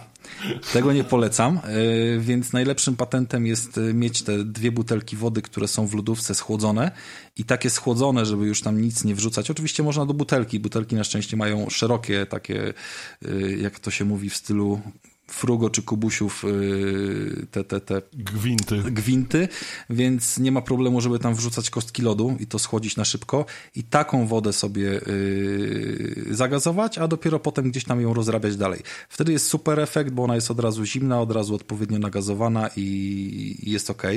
Nie ma tam oczywiście żadnej miarki, żadnego ciśnieniomierza, ale zauważyłem, że uszczelka, która mm, trzyma powiedzmy to ciśnienie, pozwala, żeby ta, ten gaz wszedł w wodę, a nie gdzieś tam sobie uciekł, y, to ma pewien zawór bezpieczeństwa, tak? I wystarczy tam wyczuć a chwilę, żeby wyłapać, że to już jest nadmiar, że to już ucieka, że już bardziej ci tej wody nie zagazuje, jakby finito osiągnięte i, i nie trzeba się z tym pieprzyć. Więc no powiedzmy, że kilka użyć, pięć, dziesięć tych butelek, czy mniejszych, czy większych, no pozwalają jakby złapać pewną praktykę i faktycznie sobie zrobić mm, jakiś tam napój taki, jak się chce.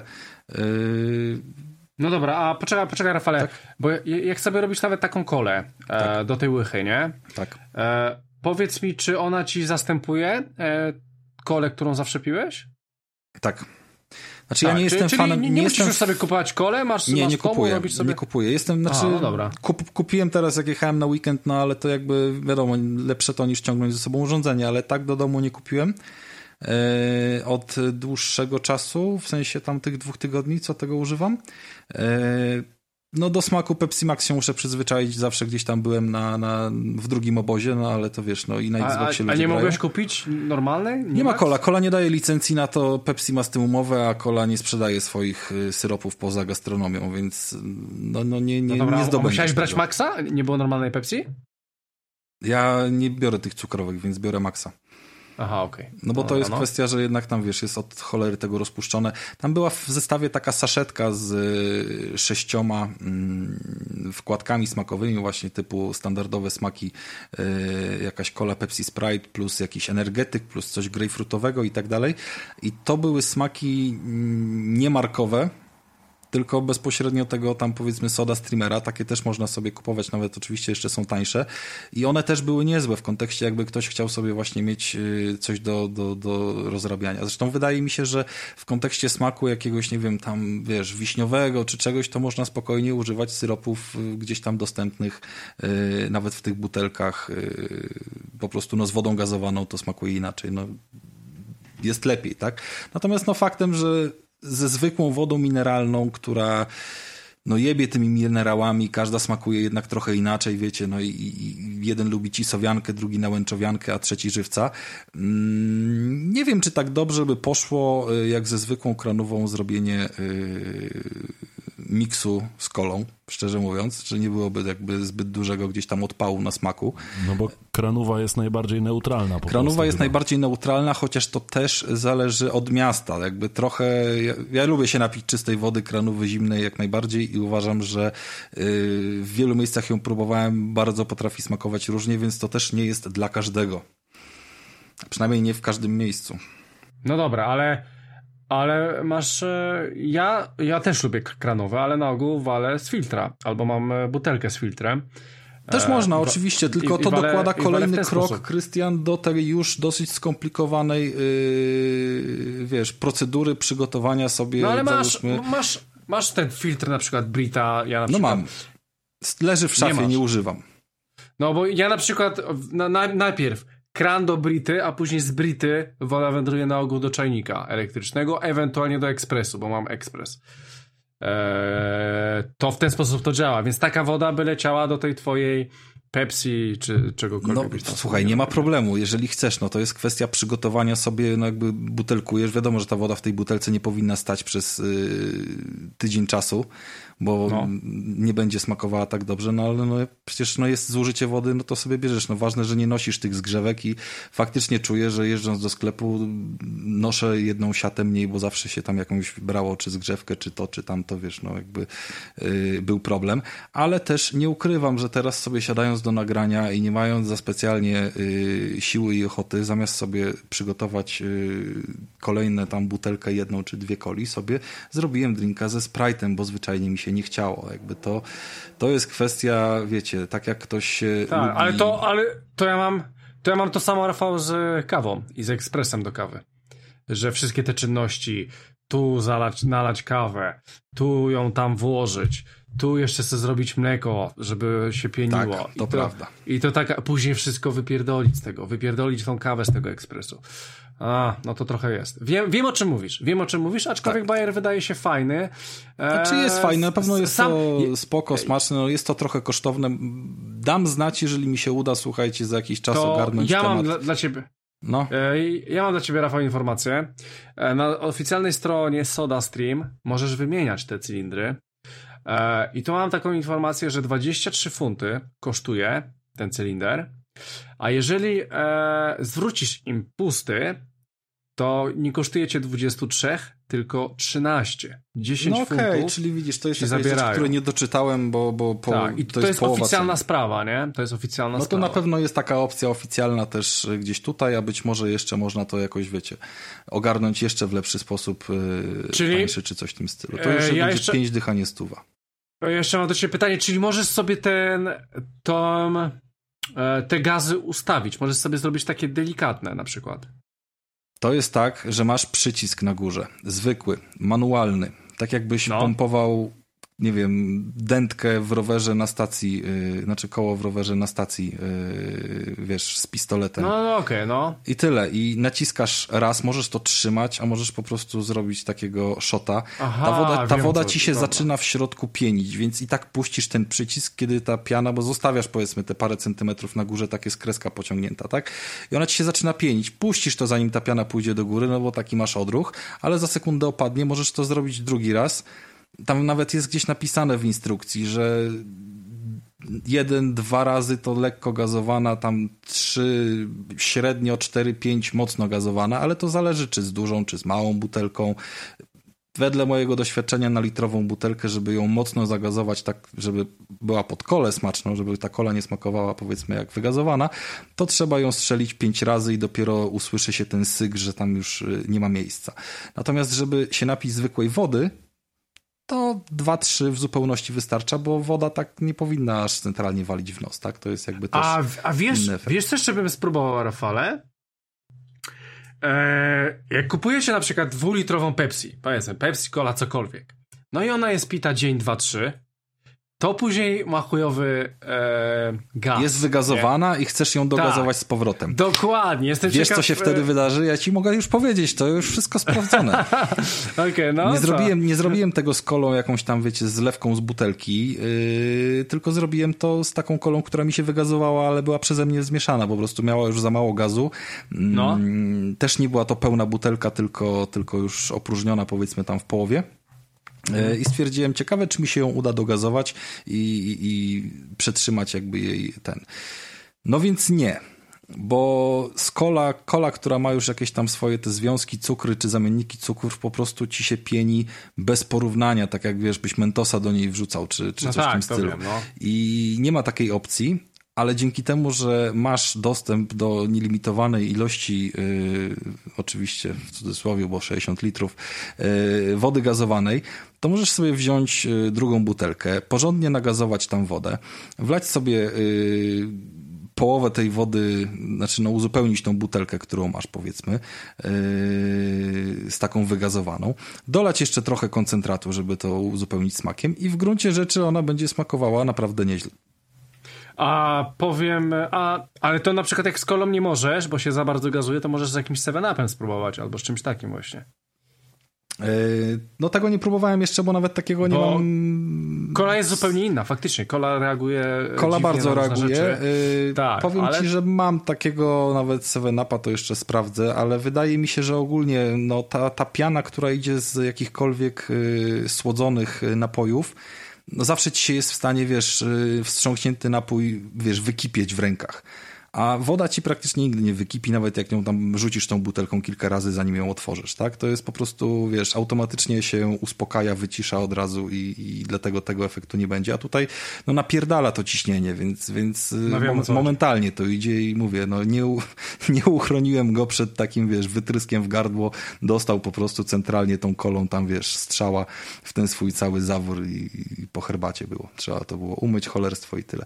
Y, dla mnie pewnym minusem tak w samej konstrukcji konstrukcji tego urządzenia. Mówię, no nie, nie rozjebało się, pomimo że wyglądało jakby się miało rozjebać w rękach.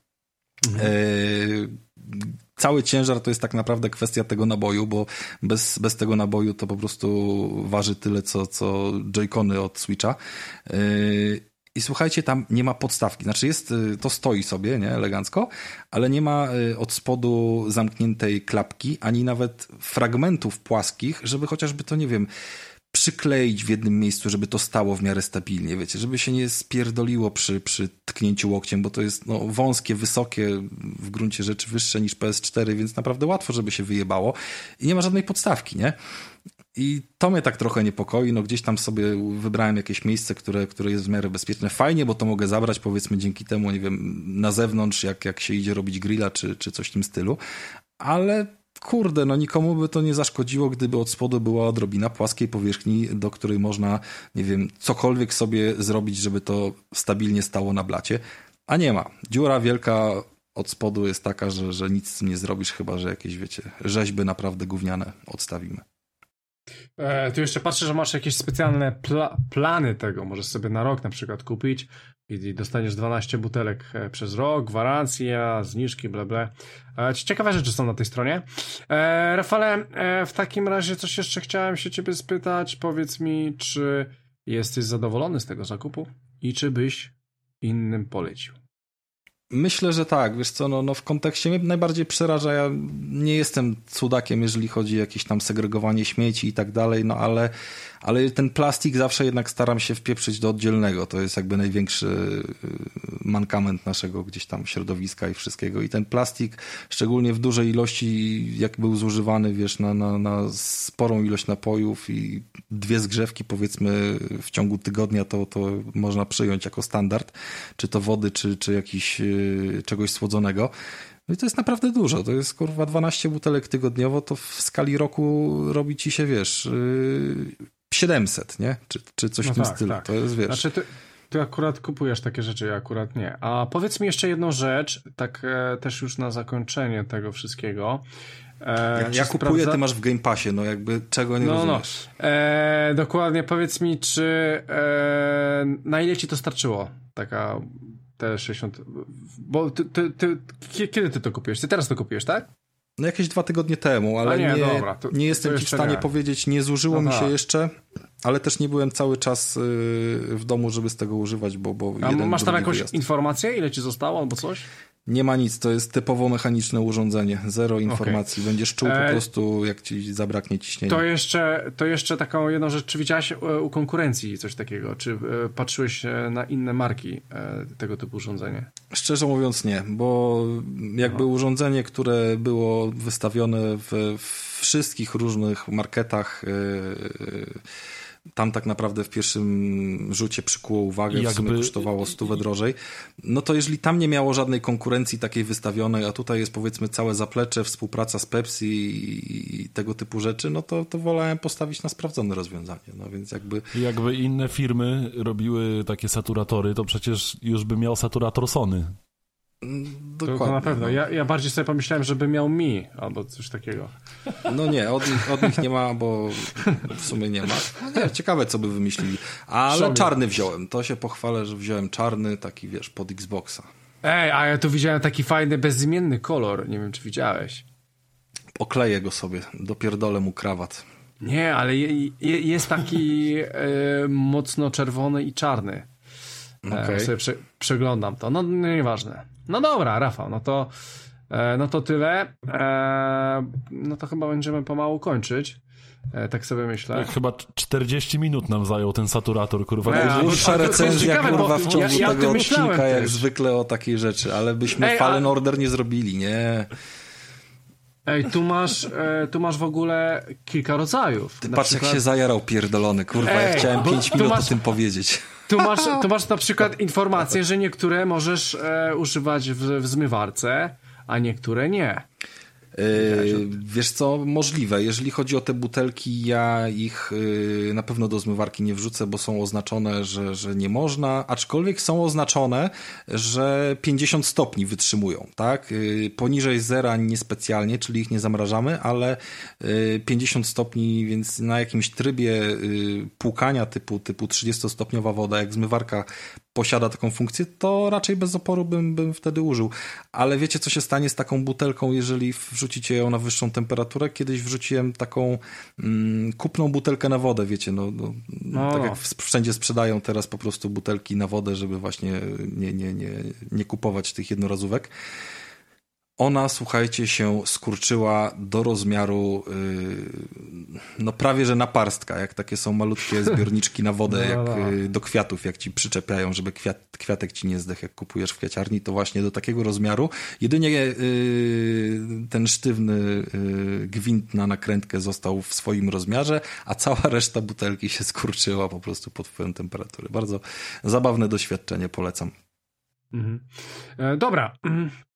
To myślę, że będziemy kończyć tym e, optymistycznym akcentem. E, fajna sprawa. E, za miesiąc przetestuję. Może jakiś swój smak przywiozę do ciebie, Rafał. Chyba, że Krystian masz jeszcze jakieś pytania, bo nie wiem, czy wyczerpaliśmy temat dzisiaj tego saturatora. No, spokojnie, spokojnie. Ja zrobimy dogrywkę, bo, bo to, zrobimy dogrywkę. Bo myśl, cały czas Cały czas chodziło mi to po głowie, bo to się fajnie prezentuje i czasami mam ochotę na wodę gazowaną, szczególnie, że e, bardzo dużo ludzi na przykład rozcieńcza soki, e, syropy z wodą, prawda? Żeby był jakiś smak tej wody. A ja bym spróbował A... zrobić gazowaną wódkę na przykład. No to mówię ci, że z whisky próbowałem i wyszło średnio. Ale wódka, wiesz, A, wódka jest czysta, okay. więc może, może by było ciekawe. Szkoda, szkoda, no. Albo, no. no Mikołaj, też przyjedziesz, będziemy kombinować, zrobimy profesjonalne testy. No, no. I, i, I, nagramy o tym w ogóle osobny odcinek, dwugodzinny. Okay. O naszych e... testach saturatora. Ale e, to, to, to, to, co Krystian powiedział, w sumie też jest spoko. No jakby nie jest to jakieś cholernie drogie urządzenie. Nawet nie trzeba myśleć o tym używaniu 60 litrów na miesiąc czy coś w tym stylu. Tylko po prostu, żeby mieć to w charakterze, nie wiem, gadżetu na zasadzie, jak przychodzą goście i ktoś chce gazowaną wodę, a ty na co dzień nie pijesz gazowanej wody. Tak, tak, tak, tak absolutnie. To, to jest naprawdę fajna rzecz. Ja, jak tak opowiadałeś, ja sobie właśnie też pomyślałem, że może sobie coś takiego sprawię, bo chociażby ja właśnie na przykład nałogowo piję te takie syropy do rozcieńczania, w sensie nie jakieś tam Paola i tak dalej, tylko mam takie stargu tutaj fajne, takie władomowe roboty. okay. I, I właśnie nałogowo te syropy tutaj żłopię i często sobie je rozcieńczam. Yy, więc coś takiego byłoby dla mnie bardzo fajne, myślę. No, e, spoko. E, to, to wiesz, Już koniec pytań to, na pewno? To, to następnym razem, nie Rafał, kończymy to, spokój się. To, to następnym razem będziesz mógł e, sprawdzić sobie u Rafała. E, słuchajcie, no i kończymy ten e, odcinek naszego bezimiennego podcastu. standardowo, słuchajcie, wchodźcie na bezimienny.pl, mamy nową stronę, wrzucamy odcinki. E, poza tym e, jesteśmy na YouTubie, na Spotify'u, na iTunesie, na wszystkich podcastowych apkach, plus na e, Twitterze, na Facebooku, na grupie facebookowej mamy swoją grupę, plus e, jest jeszcze jest Discord, e, prawdopodobnie jest też Instagram. Piszcie do nas na maila bezimienny podcast małpa gmail.com. E, no i chyba tyle. I standardowo będziemy słyszeć się za dwa tygodnie. E, tak, i to będzie dwa tygodnie, a później zobaczymy jak będzie, bo ja będę w Polsce i będzie ciężko nam nagrać. Więc Chyba, że znowu będzie... nagramy odcinek in real. Tak, ty, ale wiesz jak ciężko jest nagrać o, taki odcinek Na żywca. Znaczy, to na żywca, nie na żywca, ale siedzieć przy jednym mikrofonie to dopiero zabawa. Ale no, jest wtedy jest. ogromny plus, jak Krystian się zacina, można go pierdolnąć w łeb, żeby się odetkał. To jest jakby, mówić ci, taką no, pomoc daje. Dobra, ja, dziękujemy wszystkim. Tak, e, więc słuchajcie, e, standardowo. Za pierwszym mikrofonem był Krystian Kęder, ze mną w studiu był również Rafał Radomyski. Dzięki wszystkim, cześć. I jego saturator. I, Mikołaj Weiser. E, byłem, byłem, tak jest. Okay. Pozdrawiamy, dzięki. Czyli jego saturator. Dobra. E, słuchajcie, my standardowo słyszymy się za dwa tygodnie, więc e, do usłyszenia, drodzy słuchacze, trzymajcie się. Siemanko. Hej. Hej.